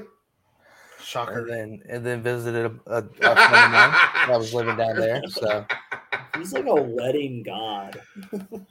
Brett, you should start a wedding like business. Like the, mo- the movie Wedding Crashers was based on Brent's life. I, I told wedding, you guys. Brent is to Wedding Crashers what uh, like what Bert Kreischer is to. Uh, Van taking Wilder. his shirt off. Van Wilder, he's, yeah. He's, he's taken his shirt off that many times. That, that's how many times Brent's been to weddings. Funny thing about Bert is he thinks he's got a great body, is what he says. Got nice broad shoulders. I agree. He looks great with the shirt off. But, uh, yeah, Austin is, is an awesome city, sadly, with no trips there. Um, interesting to see the two uh, A A C buddies of ours going to be home and homes. I mean, I don't know if that was something that was always planned or not, but uh, is what it is. Um, the main thing, though, is is what I was kind of going to start segue and parlay this in with Chad or Ryan, if you guys have anything additional on the uh, home and homes and whatnot release, any excitement they have there. Eh. You guys did um, pretty well at that basketball Phog Allen Fieldhouse. I mean, you can't get any better than that. Right, right. The home games, like, I mean, you, all of it's exciting. It is. What did Rothstein put out today? The Big twelve teams last year averaged twenty-one quad one games. That was going to literally be my segue. Games. You play thirty-one games. They averaged twenty-one quad one games in this conference. Chad, that was my segue. You did a great job, man. Keep it rolling. I got you, bro. I got you. It's got to be the number one thing is the fact that all of these home and homes, potentially probably not U C F at home, unless they, you know, have some sort of a great season. But maybe not B Y U. Yeah, maybe. But that's on the road.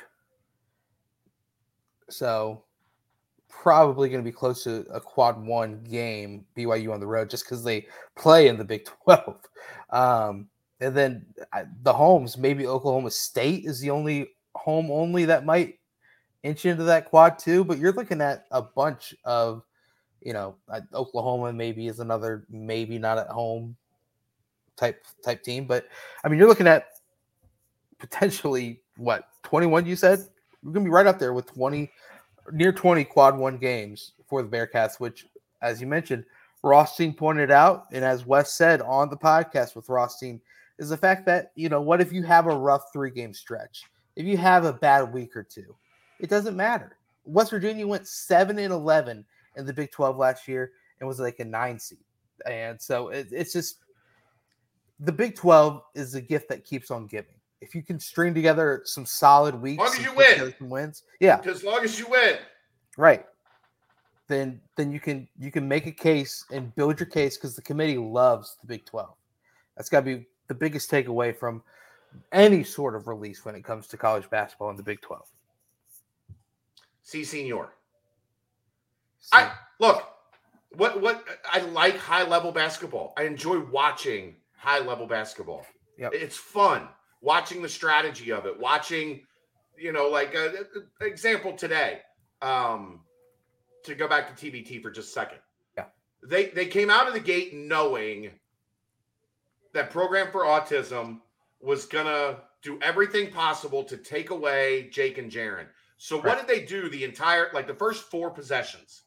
Slips to the rim, mm-hmm. ball, screen and roll, like uh, a backdoor, like a, a, a guy getting off the – the movement from the outside and being on the weak side for a pass, like post touches. Yeah. Like just, just watching yeah. the strategy of it. Okay. Th- these are high level coaches and high level games with great players, and watching the chess match back and forth is fascinating to me. It's why I love basketball, and you're going to see it at the absolute highest level of college basketball for two and a half, three months yep. from, From the the end of December all the way through the conference tournament in mid to late March, you are going to be watching elite basketball. Not only every night that U C plays, but yep. guess what you're going to be doing as a U C fan? You're going to be watching every Big twelve game that's on T V because you're going to be have a vested interest in the outcome, and you're going to get to watch. It's, it, it, it's the Big East. I, dude, I was... I was a kid in a fucking candy store yeah. when they got into the Big East because I knew what it meant. I knew that it meant Syracuse UConn on Big Monday was going to mean something to me. Yep. That shit is fun, man. Yeah. I, I mean, Aaron obviously is going to have to still watch the E C U versus Tulsa games because we, we're going to do no, the A. He's going to have to watch U A B and uh, Texas State. Texas. Yeah. Third, yeah. Yeah. That's what it is. Okay, sure. Yeah, that's what I'm watching. But no, yeah, no, I completely agree. And, and and the fact of the matter is that this is the ever-changing college basketball landscape right now. And and a couple of hot hitters that came out of that, you know, Rothstein pod was the fact that zero players from the first and second team, all Big twelve teams from last year, are returning to the Big twelve this year. And only two teams in the entire Big twelve returned fifty percent or more of their scoring from the year before. So it's kind of, yes, there's going to be the high heavy teams like Kansas and, you know, K-State and, and, and those squads that obviously were starting to build some things heading into the past year. But it's also going to be a lot of new faces and a lot of, you know, who gels and who makes big moves. And, you know, is Houston going to be the same after all they lost? Is, you know, this, that, and the other? It, there's a lot of questions still that are left unanswered when it comes to who's going to really kind of take control and, and run, run with Big twelve. Yeah, there's a lot of good transfers in. Cincinnati has a lot of those good transfers in. So week in and week out, you've got a plethora of, of chances to not only secure big wins, but like you said, Chad, watch great games up yeah. and down the entire conference. It's just fun, man. Watch great games. I don't have to watch shit A A C games anymore. Every time I had to watch Tulsa Tulane on a fucking Wednesday night. Yeah. Because, because I needed to know yep. like what, you know, what was coming up for the next game. Ugh. Or clenching my, clenching my bum hole on another trip to E C U as as as they sweat out a, you know, fifty-five to fifty-two grinder. Like, ah, no, thank you. Right. No, thank you. Um, but yeah, hard pass. Hard, hard pass. That's uh, I am taking a hard pass on that every single day of the week. Um, but yeah, so you know, it, Wes was on with Rothstein. Kind of, you know, the typical things that we've heard a lot about. Yet. Yeah, it's, it's, it's, you know, talked about Day-Day and Jizzle, who are, you know, Bearcat-type players. Mentioned Seamus is going to have a lot of the offense run through him. Um, C J was on four N C double A tournament teams, so he brings a lot of experience to the squad. Mentioned Odio Guama, highly improved. Vic Locken, highly improved. Uh, you know, mentioned uh, how how Newman's getting back, getting healthy. Mentioned C J Anthony, saying he's a Division One player, not to like put, you know, he is, he yeah. is, he is, he can yes. play Division One ball for sure. Yes, um, but yeah, kind of, kind of those things along those lines. You also saw uh, Jimo Reynolds, Reynolds today had his max uh, record for uh, for max vertical. Holy um, crap! Not yeah. his max record, wasn't it? The max record? No, that was his max his. record. All right. Then it was phrased. Aziz was Aziz was a notch or two higher, I think, when they showed Aziz. If he's setting the Bearcat record, then that guy. I thought that's what it round said. One in the N B A draft. But no, I think it's yeah. I, I thought that too, Aaron. But I was like, it's got to be his just personal record as a Bearcat because that's well, probably his personal record. It, period. It yeah. was phrased oddly. Rayfelt said, "Congratulations to Jamil for a new Bearcat max jump record." Right. That to me sounds like the max jump for a Bearcat. I, I, like I said, if it is, then that guy's going round one of the N B A draft. Well, I, I that just goes back to what we've talked about and the fact that Rayfelt has the buy-in though of a guy who had to lose thirty pounds when he got here is yeah. now max jumping. Beast, beast.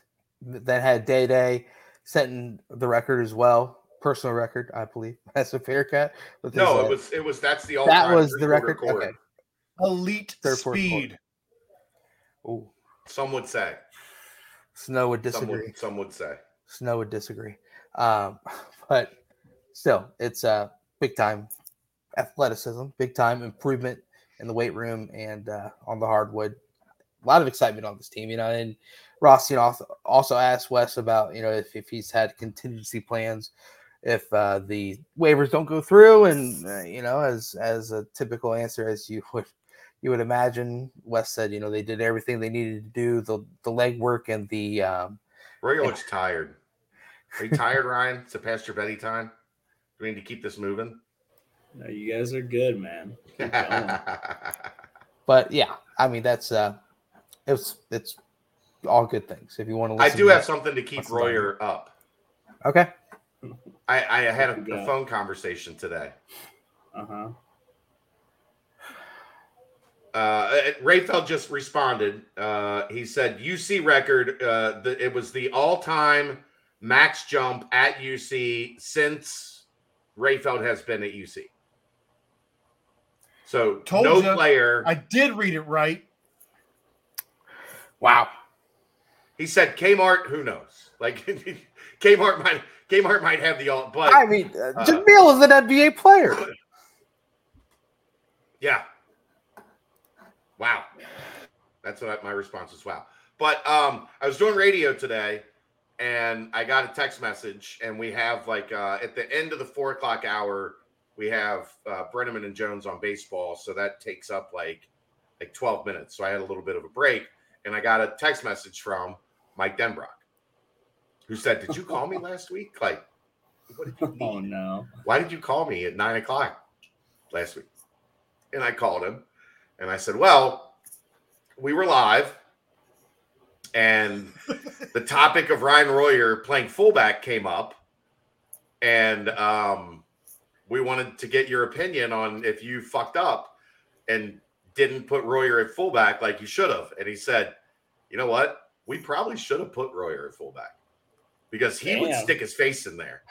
Like, okay. he would, like Hell if you yeah, put Royer at fullback and, and, and you told him, go wipe this guy out, he would go and wipe that guy out. So Denbrock Damn, gave you exactly what we were wondering, that, that in retrospect, using Royer at fullback could have been beneficial to the Cincinnati offense in certain situations. You still got one more year, Ryan. I know, that natty, man. We could have had that natty. If you played fullback against Alabama, everything oh, could have changed. We were going to run the slip pass, bro, right up the gut. I would I like this idea. Housed at least five touchdowns. I don't know. Something like that. Uh, Mike, Mike wants, Rafael wants, it's touched, highest touch. So he's a huge human. So it's not vert. Like, he doesn't have a forty-three inch, you know, whatever, gigantic no, but vert. Still. Yeah. But but he touched. He hit the highest higher on that. Yeah, the, the highest that, little flingy thing. That is Aziz. I thought it, I I I would have bet money that w- it would have been Aziz. Yeah, I would have lost. He said he said Jamil has a nine foot three standing reach. Whoa! Oh my god! So standing flat footed like this, nine foot three. And and if you want to get even more jazzed up about Jamil Reynolds, watch his high school highlight tape, boy. I tell you what. If he's getting back to that shape with that sort of athleticism coming with it as well, pin me down. I'm getting a little excited over here. But anyway, Royer, Ooh. having you as a polling fullback, taking out Will Anderson, Ford coming up oh, behind yeah. you, I like that. I like that. He hit twelve foot four inches today on his. That on means his he reach. Can dunk, right? He can probably dunk. I mean, yeah, I think maybe a slam ball. I'd be able to dunk with two hands, not just one. Or like, or like us, us the uh, the, the white, the white boy hoopers. We would try to like lob the ball up just right above the rim and just like. Tap Touch it, it and graze the and like graze the rim on the way down and count it as a dunk. That's, That's a dunk. or That's or or you lower do. the rim a little bit and just don't tell anybody. Yeah, or just like, go play dunk ball at eight really eight foot. Feeling these feeling these hops today. Feeling nice. But yeah, or slam ball made a big return. A little trampoline right there in front of the rim.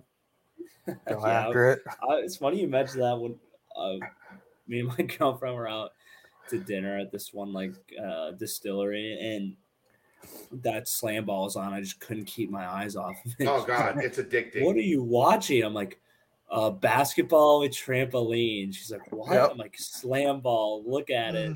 And she just like, we watched it for a little bit, and I was like, isn't that awesome? And she's like, yeah, it's cool. And then she had to remind me two other times to stop watching it, but it's all right.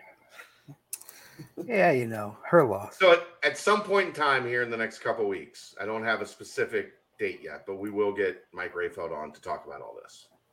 Good. That guy is the wait. man. Look, Jamil Reynolds is touching twelve foot four.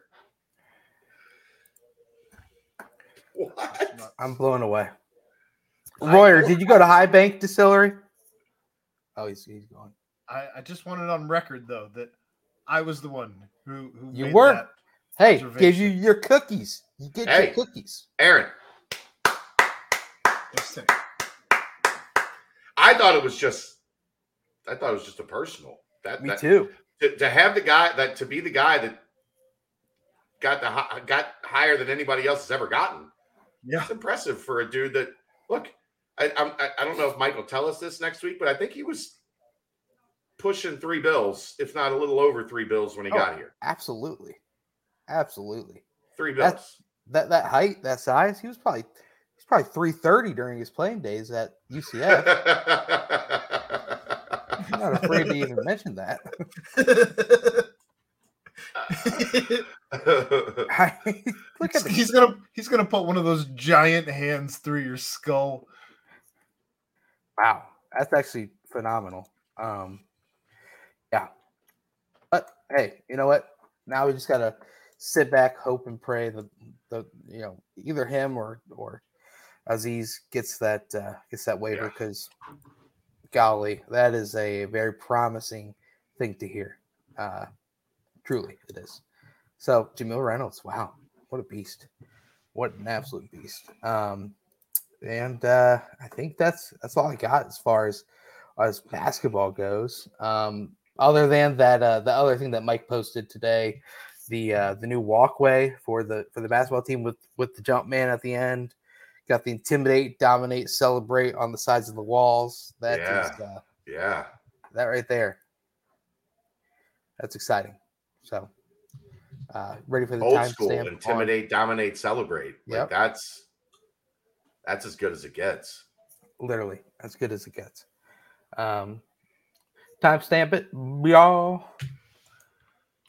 Quick Paper Supply. They provide mostly disposable restaurant supplies, products like to-go containers, cups, pizza boxes, to-go bags, can liners, napkins. They've been open since two thousand nine and are one of the largest minority-owned companies in the city.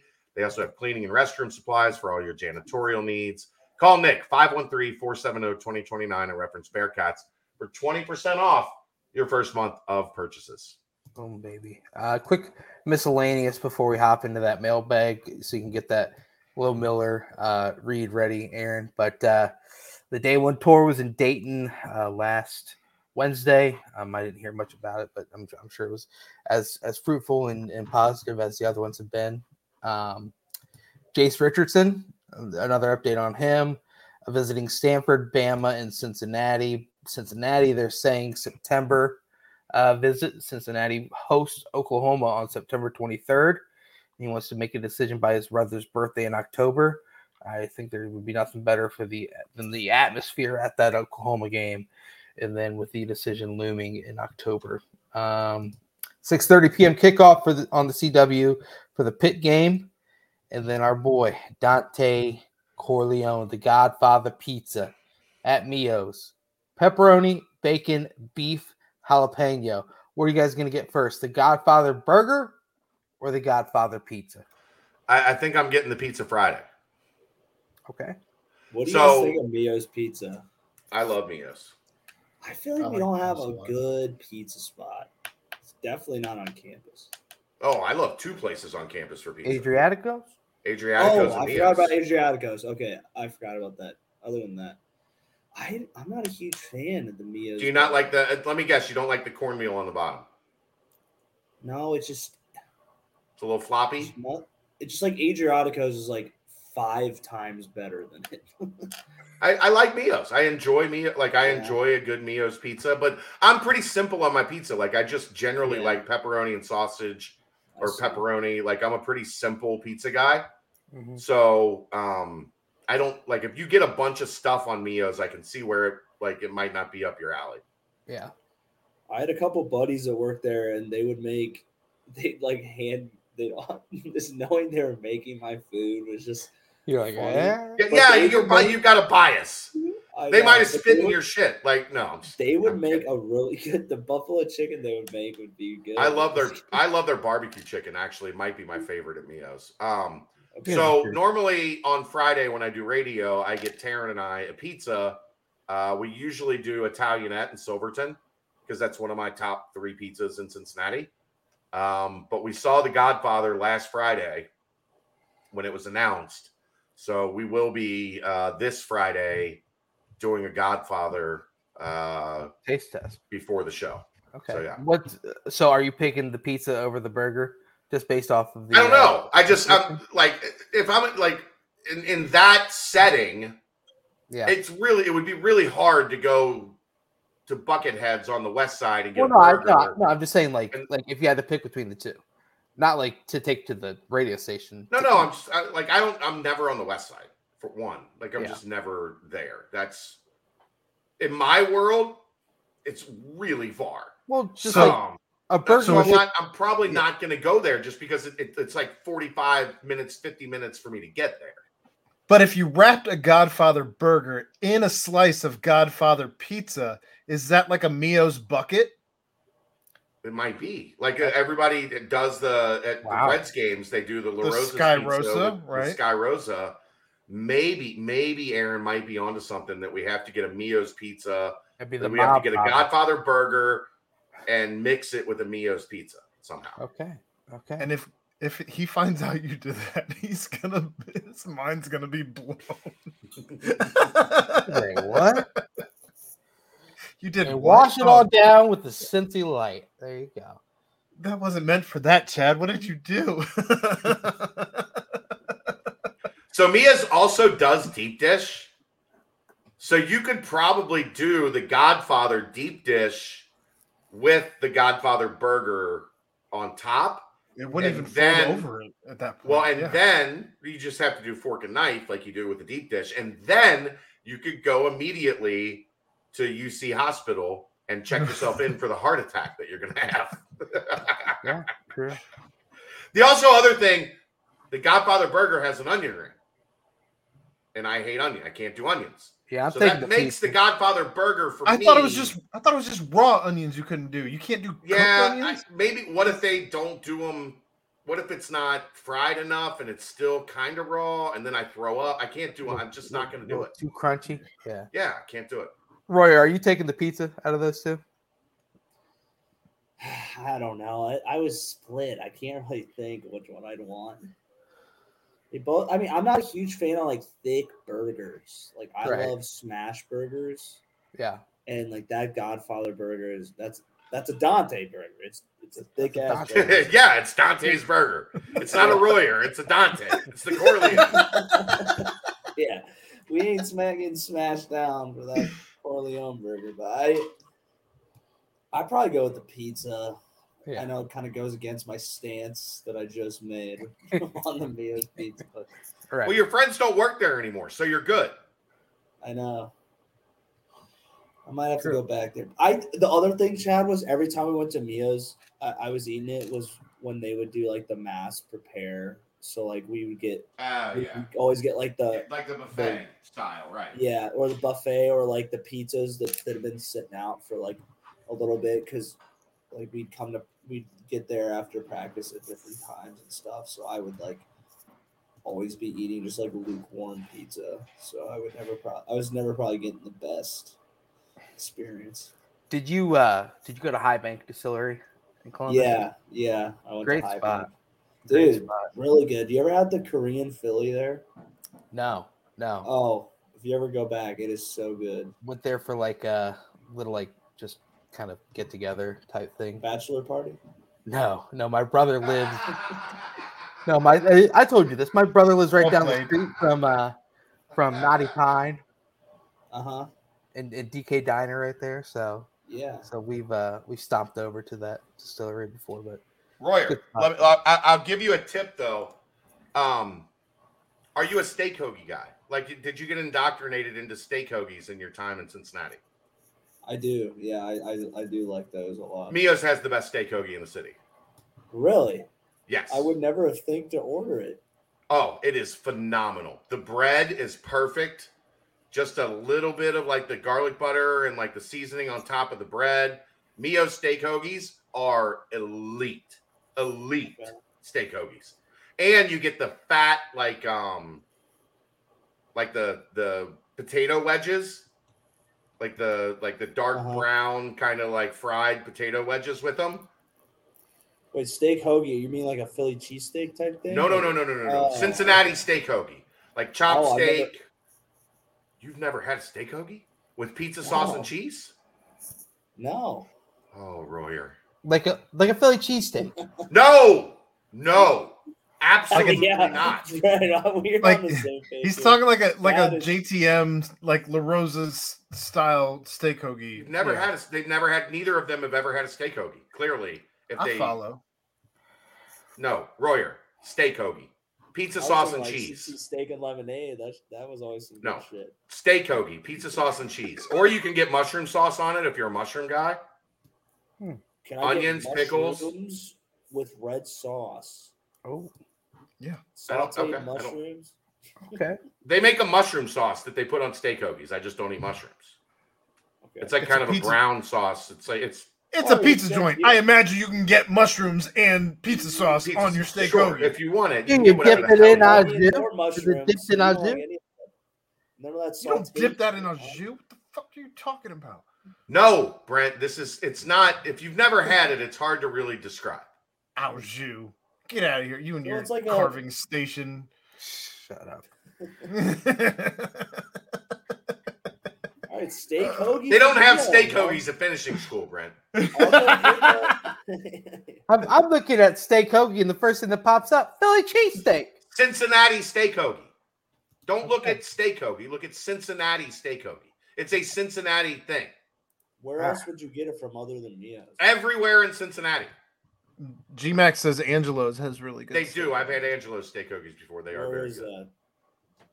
That? Uh, it's kind of a, it's a chain a little bit. They're like a small neighbor, like a lot of the smaller neighborhoods around town has an Angelo's. Okay. okay. It's like a, you know what a chop like like a like, kind of like the steak cheese. you would like a, no like a steak you would use for like a um like a chicken or a, like a chicken fried steak. Oh, a flank steak. But except it's it's the size, it's the shape of a hoagie bun.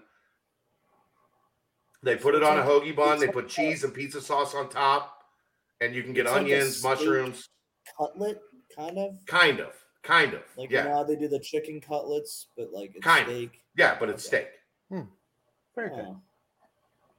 Is it veal? We're gonna. No, it's steak. It's not a veal. It's not a veal hoagie. It's a fucking steak hoagie. This is the dumbest conversation. Is it the veal? Wouldn't happen like to be veal parmesan or something. I mean, Brent wants veal without jus over here. Ryan, just give me the no, mushrooms. I don't. No, no, no. Okay, okay. All right. Low Miller Real Estate. B B P mailbag. It's not a deep mailbag, so we can breeze through this. It's Aaron, not. give us uh, the read. The mailbag is brought to you by Low Miller Real Estate. Uh, Adrian L. Henson, that's A D R E A N L. Henson. She happens to be Chad's sister. Somehow they look nothing alike. Uh, you can reach her at eight five nine, four four four, eight one five nine. Get your free home evaluations. You can reach her via email, ahenson at Low Miller Real Estate, L O H M I L L E R, real estate dot com, or at Adrian L. Henson at iCloud dot com. Boom. All right, mailbag is pretty light, as Brent alluded to. Uh, apparently, you guys need forty-eight hours for a mailbag. Goodness. Guys, um, we need more mailbag stuff. Help us out, please. This is a segment that is sponsored. Like, do your part. I promise to I stop get, being I, as mean on the mailbag as I usually am. I promise. Don't the believe Reds you. lost. They did. That's it no did? surprise. Bob, the yeah, they lost three two, walk off in the bottom of the ninth. The Brewers have their number. All right. Uh, starting in the football portion of the mailbag, I've been a big fan of the T B T. Super entertaining to watch former Bearcats Jesus compete Christ. again.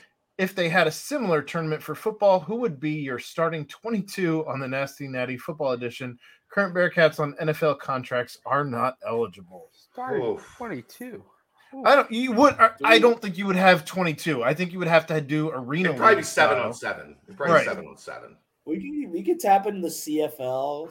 Get, yeah. No, that well, the C F L would be allowed.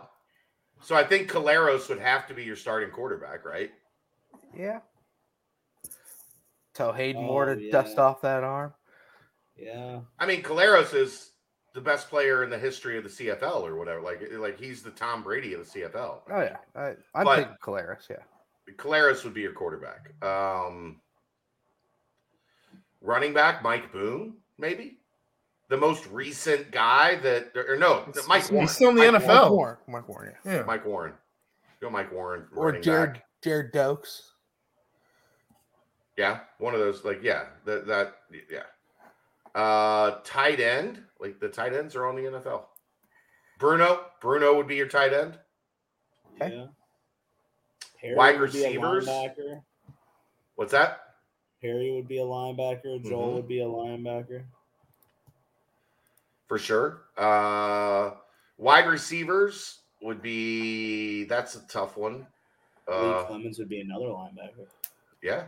Khalil Lewis – or not Khalil Lewis. Khalil Lewis had a, a, a nice little, like, run at, at hanging around in the N F L. Devin Gray had a nice run at hanging around in the N F L. Johnny Holton. Johnny Holton. Johnny's just fast.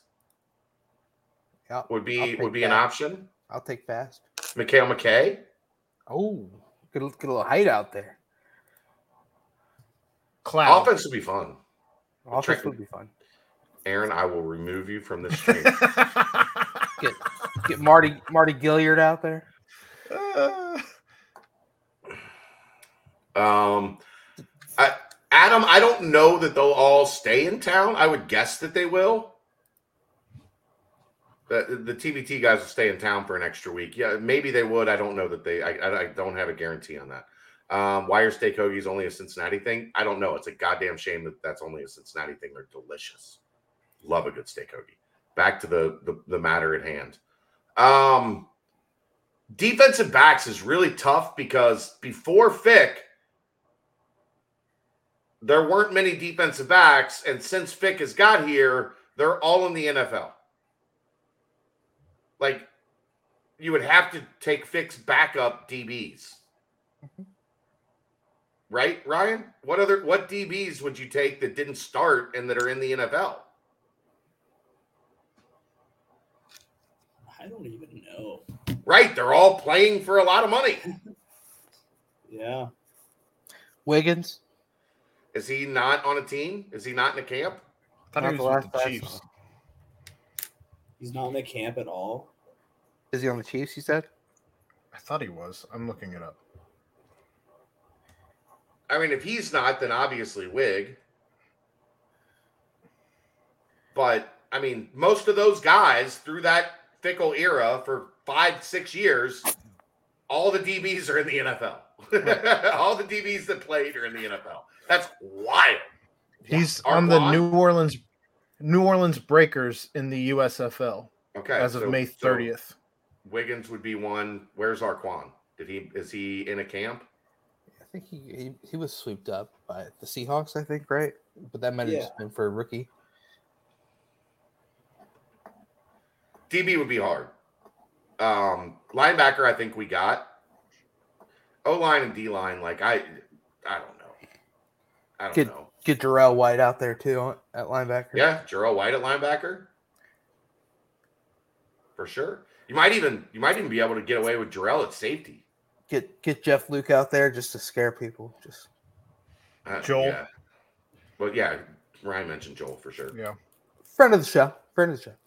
Right. A lot of those. Greg DeBlanco. Greg. Get Greg out here. Recently retired Derek Wolfe. Oh. He's a yeah. wild man. He, he killed a mountain lion with did, his bare hands. Did boomers, bare hands? Did boomers before every N F L game? Went on Joe Rogan's podcast. Yeah, yeah I think you'd have did. to have him just as like a captain. He's got some free time. I think he uh, he and the radio station he was working for just parted ways. So maybe he can become a friend of the podcast. Aaron, you're the producer. Try to get some Derek Wolfe action on here. Yeah, I'm I'm in for that. I'm sure he's easy. To, I'm sure he's easy easy to get a hold of. Yeah. Who are you?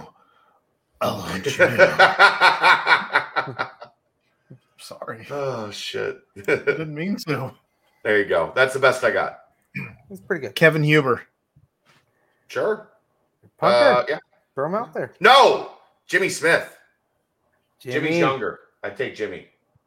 I have one of them do one and one of them do the other. Anyway. Uh, and then Merck's apparently on this trivia kick. Who was the last specialist kicker punter to throw a pass? And who was the last specialist to complete a pass? Jimmy Smith. But he didn't throw. He didn't throw it, actually. He ran it. No, he ran yeah. it. He ran it, yeah. yeah but it, the, the pass option was there. I don't know. I have no clue, Merck. Um, uh, yeah. I have the answers. Oh, you do? He, he gave I them did. to you? He sends them to me, yes. Okay, um, kicker. specialist to throw a pass. Oh, man. Andrew Gantz? I don't know. Do you have I guess it was Huber. Wow. two thousand eight. Okay. D- did he pass and complete it? No. Uh, Chet Irvin was the last to complete a pass. Wow. wow. I don't even know who Chet Irvin is. All right, then.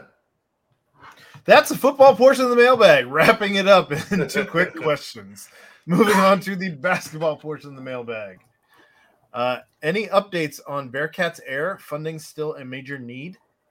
I no, that has been something so far. Wes has had it when he needed it. I haven't heard any complaints about Bearcat Air. Um, I don't know.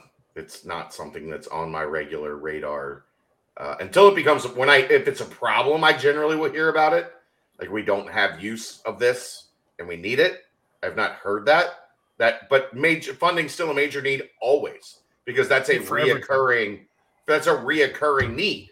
It like it, so if you have a million dollars in the Bearcat Air Fund and then they use Bearcat Air and they use six hundred thousand dollars, then you need that six hundred thousand dollars to be replaced in the Bearcat Air Fund.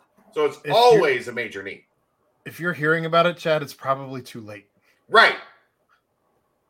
Or reading the... getting there. Or getting close to too late. Sure. Uh, you... Chet, Chet Irvin, by the way, uh, two thousand two to two thousand five. You just, uh, you just pull a Drake album out on that quote, Brent?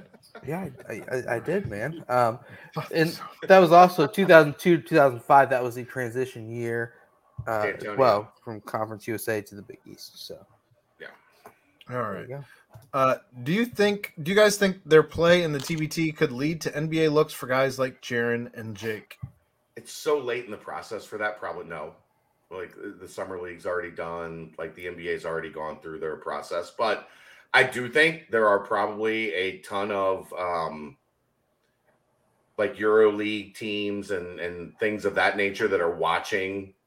Or that have agents like connecting them to what's happening in the T B T that could result in better uh, overseas deals for these guys or potentially G League. Like if they want to stay and try to now work through the G League, which as we have talked about with the, the Exhibit ten deals being more prominent and the two-way deals now being a half a million dollars, like, it could help these guys, you know, pad their way into some some dollars. There there was one guy, if you remember, like I think it was two years ago, he uh, led his team to the uh, T B T championship, and he did get an, an an N B A contract out of it. But I think he ended up getting cut kind of pretty quickly. Yeah, like it's it's that's that's a very very very needle in a haystack type thing. Yeah. Um. You know, yeah, it I mean, is what it is. Jimmer Fredette made a career out of the T B T, so for the money team that was knocked off by Nasty Natty to start this round. Nasty. It was a way better name than his original team name, which was like the, the Jimmers or the whatever. Jimmers? Like, yeah, team Fredette. The, team Fredette. I would have gone with the Jimmers. I would have gone with the Jimmers. We are the Jimmers. The Jimmer. All right. Uh, do we have a good chance with Jace Richardson? I think ultimately this is going to be a three-team race, Cincinnati, Alabama, and Michigan State. Um, the, the difficult part in analyzing this is if you're paying attention to recruiting, Alabama right now is kind of getting what they want. And it's not a surprise why. Nate Oates runs a system that is very guard-friendly. You're going to get the ball. You're going to get to shoot a shit ton of shots, and your N I L check is going to be very fat. Uh, Wes is going to have to overcome that, I think, and beat out Alabama. Um, do I think he can do it? Yes. Do I feel good knowing Alabama's recent track record? Not great, because they're in basketball recruiting. They are – doing an outstanding job landing the guards at the top of their board. So it's going to be a battle. We'll see how they, you know, his relationship with Tyler McKinley. He's got a great relationship with Wes. Um, I think Alabama and Cincinnati are more likely than Michigan State at this point. Michigan State, it's Izzo, so they could always close and, and you know, make this thing interesting. Um, if I had to pick, I would say Alabama one, Cincinnati one A. Prove to me that you can beat out Alabama on a kid that they really want at a guard spot, and then you're cooking with gas, because they're just they're doing a phenomenal job recruiting guards. Nate Oates is. So that that's kind of where my thought process is. Um, you get him in here for that Oklahoma game. You show him a great time. You show him a huge crowd and and Nipper at, you know, full throat. Uh, maybe maybe it it helps you out. But that, that one's going to be as as look, Jace Richardson, as we saw at the Peach Jam, is a top five guard in the class. So it's going to be a slugfest to the day that he announces his commitment. Those are, but Cincinnati's right there, I think, in the top two, three uh, of that recruitment. So go get it done. All right. That is the basketball portion of the mailbag. Short deep tonight. Sweet. Very deep. Yeah, very deep. Uh, Guys, the, be better. Give us some questions, damn it. The last portion of the mailbag, the good ones, good the ones, banks. Good, the, just not questions. Rapid to ask fire. Questions, good ones. Rapid fire. Best sub shop, that is. Subway versus Jersey Mike's. Jersey Mike's. Period. Jersey End of story. Mike's. That's the best sub shop. Does it have to be cold to be a sub? I mean, Jersey Mike's does hot subs. Okay, well then and cold subs. I'm doing Jersey Mike's. Penn Station is better. Penn Station does, uh, like, especially the, like the Penn Station in Kenwood, right by the radio station, is the best Penn Station on the planet. That Penn Station is fucking fire. I mean, you're spending twenty-two dollars a sandwich or whatever they're charging these days. So, yeah, I mean, it better be good. It's, it's, it's like thirteen dollars. thirteen dollars. It's so for dumb. Yeah. Giant, giant eight, Jersey Mike's. But here's, I think here's Jersey Mike's thing. If you get the Italian at Jersey Mike's, there's so, so much meat on that thing, and it's so good that it's worth every penny that you pay for it. The but, one thing I, I appreciate about Jersey Mike's is they do cut the meat right there on yeah. the, the machine. And the cheese, and you get it Mike's way. But the one thing that uh, your boy's Penn Station has is a better side option. Who doesn't Their like fries the bread at Penn Station is fries. Just phenomenal. It's so it's is Jersey best. Mike's for me. I love Penn. I love Jersey Mike's bread. Yeah, for their cold cuts. Get Subway and Jimmy John's out of here. Yeah, out of here. Uh, the follow up best sandwich at Penn Station, and what do you get on it? For me, it's a, it's just the uh, the the Philly cheesesteak mm-hmm. with uh, no banana peppers. But what? I do get un- I do get onions and mushrooms and mayonnaise and cheese. All right. I get everything on it, and I think it's the best. No tomato sauce for me. So let me tell you guys the hack. When I was like sixteen, I worked at a Penn Station. Oh, he was, Chad was too excited. He didn't even I know. Hear it. I heard it. I heard it. When I worked, I worked at Penn Station when I was like sixteen. The hack on your cheesesteak is ask for teriyaki, and they will put just a little bit of teriyaki when they're chopping it up and cooking it, and it gives you that salty teriyaki taste. Do it the way that you normally do it, however you normally do it. Just ask for teriyaki, and it kicks it up even another notch. Yeah. I really like the chicken parm there, too. I don't. It's it's grilled. If I do a chicken parm, I need... I need. I know. Fried. I liked it. I. I, I just. I, I always. I'm just telling my personal preference. If I get chicken hey, with yeah. with marinara on it, I want it. Want crispy chicken. Fried the chicken. Best chicken parm I had was the freaking place that you uh, repped all the time that shut down. Bread Bar. That's the best chicken parm sandwich ever in the history of the world. What happened, man? I literally went there once, loved it, went to go back. It was closed down. I was like, so something happened with like their ventilation system, and it was just too much to fix it. Like they didn't have the money to fix it, so they just shut down. Like that was the extent of it. Yeah. Like their H V A C went out and they couldn't afford to fix the H V A C, so they they shut down a business that had been around for like eighty years. But their chicken parm, their spicy chicken parm at Bread Bar. No, they were. I just think it was like H V A C in a place that big is really fucking expensive to fix. And they were like, yeah, we don't have, you know, fifty thousand dollars or whatever it was to fix it. So they shut down. But that chicken parm, the spicy chicken parm at Bread Bar was the best chicken parm sandwich the world has ever known. It, it was legit. I'm glad you had it to vouch for me. Yeah. I didn't know about it. Dan Horde told me about it. This is the best chicken parm you're ever going to have.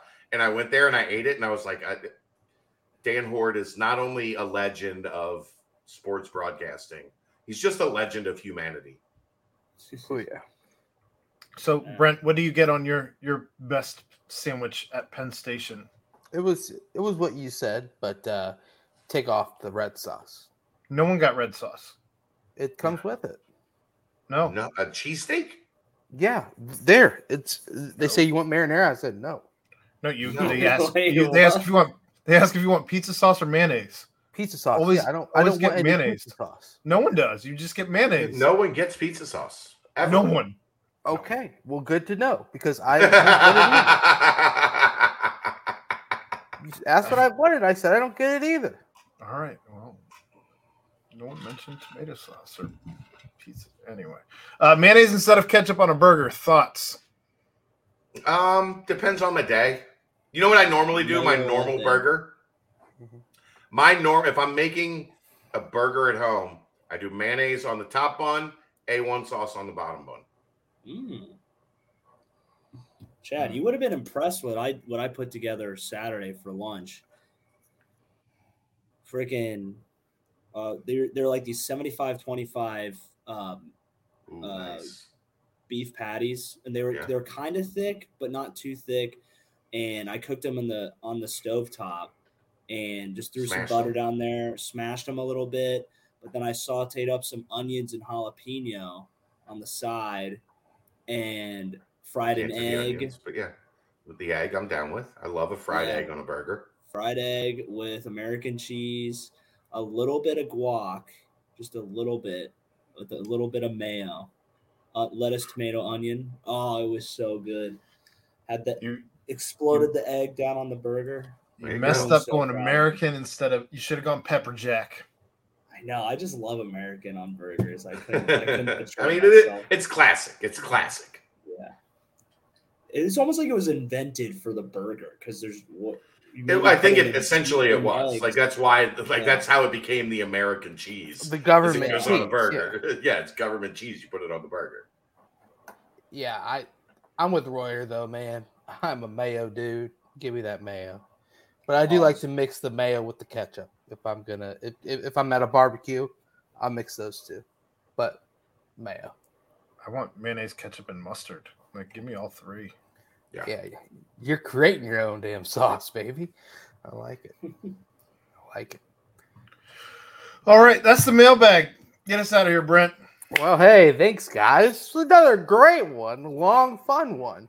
Uh, but hey, you know what? You gotta gotta tip the cap to the uh, T B T Nasty Natty Squad, um, guys. Anything? Well done, else? boys. Good. Well fucking done, Cash, Kevin, Kane, Kane, Ansenberger. The Squad. Whole team, Jake and Jaron, Troy, honorary, everybody. Oh, well done. Can I give a fun, shout out as well to the old manager, Chad? Do you know the old manager's name? George. He's, oh yeah, George. George. Oh yeah. I tell you what. I love George. Every George good team needs a hype women. man. Every good team needs a hype George man. George was always the hype man. George yeah. is around for like eight of Mick Cronin's years at U C. Right. Exactly. George is always there. I love George. Like I, I love George. Like I, I would kiss George on the mouth. I love George. He's great. I love eleven twenty-five p.m. on a Monday night. I love it. Yes, but yeah, no, I follow him. Dream Chaser, I believe, is his uh, is okay. his handle, He's and I best. follow him because he posts a lot best. of good things. And he is that man loves U C on a level that that most of us should aspire to. He deserves to be in the shout outs. But hey, guys, if we have nothing left, I know it's a late one, um, but you know T B T, they're they're rolling. Nasty Natty will be back next Monday night, uh, taking on the winner of whoever comes out of the Dayton regional. So uh, Dayton, we'll we'll figure out what to do with all that. But uh, a lot more excitement throughout this week as uh, we inch closer and closer to football season. Of course, basketball season is well coming up. So uh, you know, stay locked in. B C J will have it all. But uh, no one has I, anything. I, yeah, I got to go to bed. We'll, we'll have a nightcap tomorrow. There you it's go. Late. I got radio. Yeah, this was the yeah, nightcap tied in with it. Yeah, yeah. but uh, but you know what? For thanks uh, to Galactic Fried Chicken. Yes, thank you, Galactic. Yes, and thank you to Danco Transmission and Auto Care. Thank you to Quick Paper Supply. Thank you to Low Miller Real Estate. You know, and and of course for my guys, my pals, the squad, the crew, Aaron Smith, Chad Brendel, Ryan Royer. I am Brent Young. And again, another fantastic B B P presented by Bearcat Journal dot com. See ya.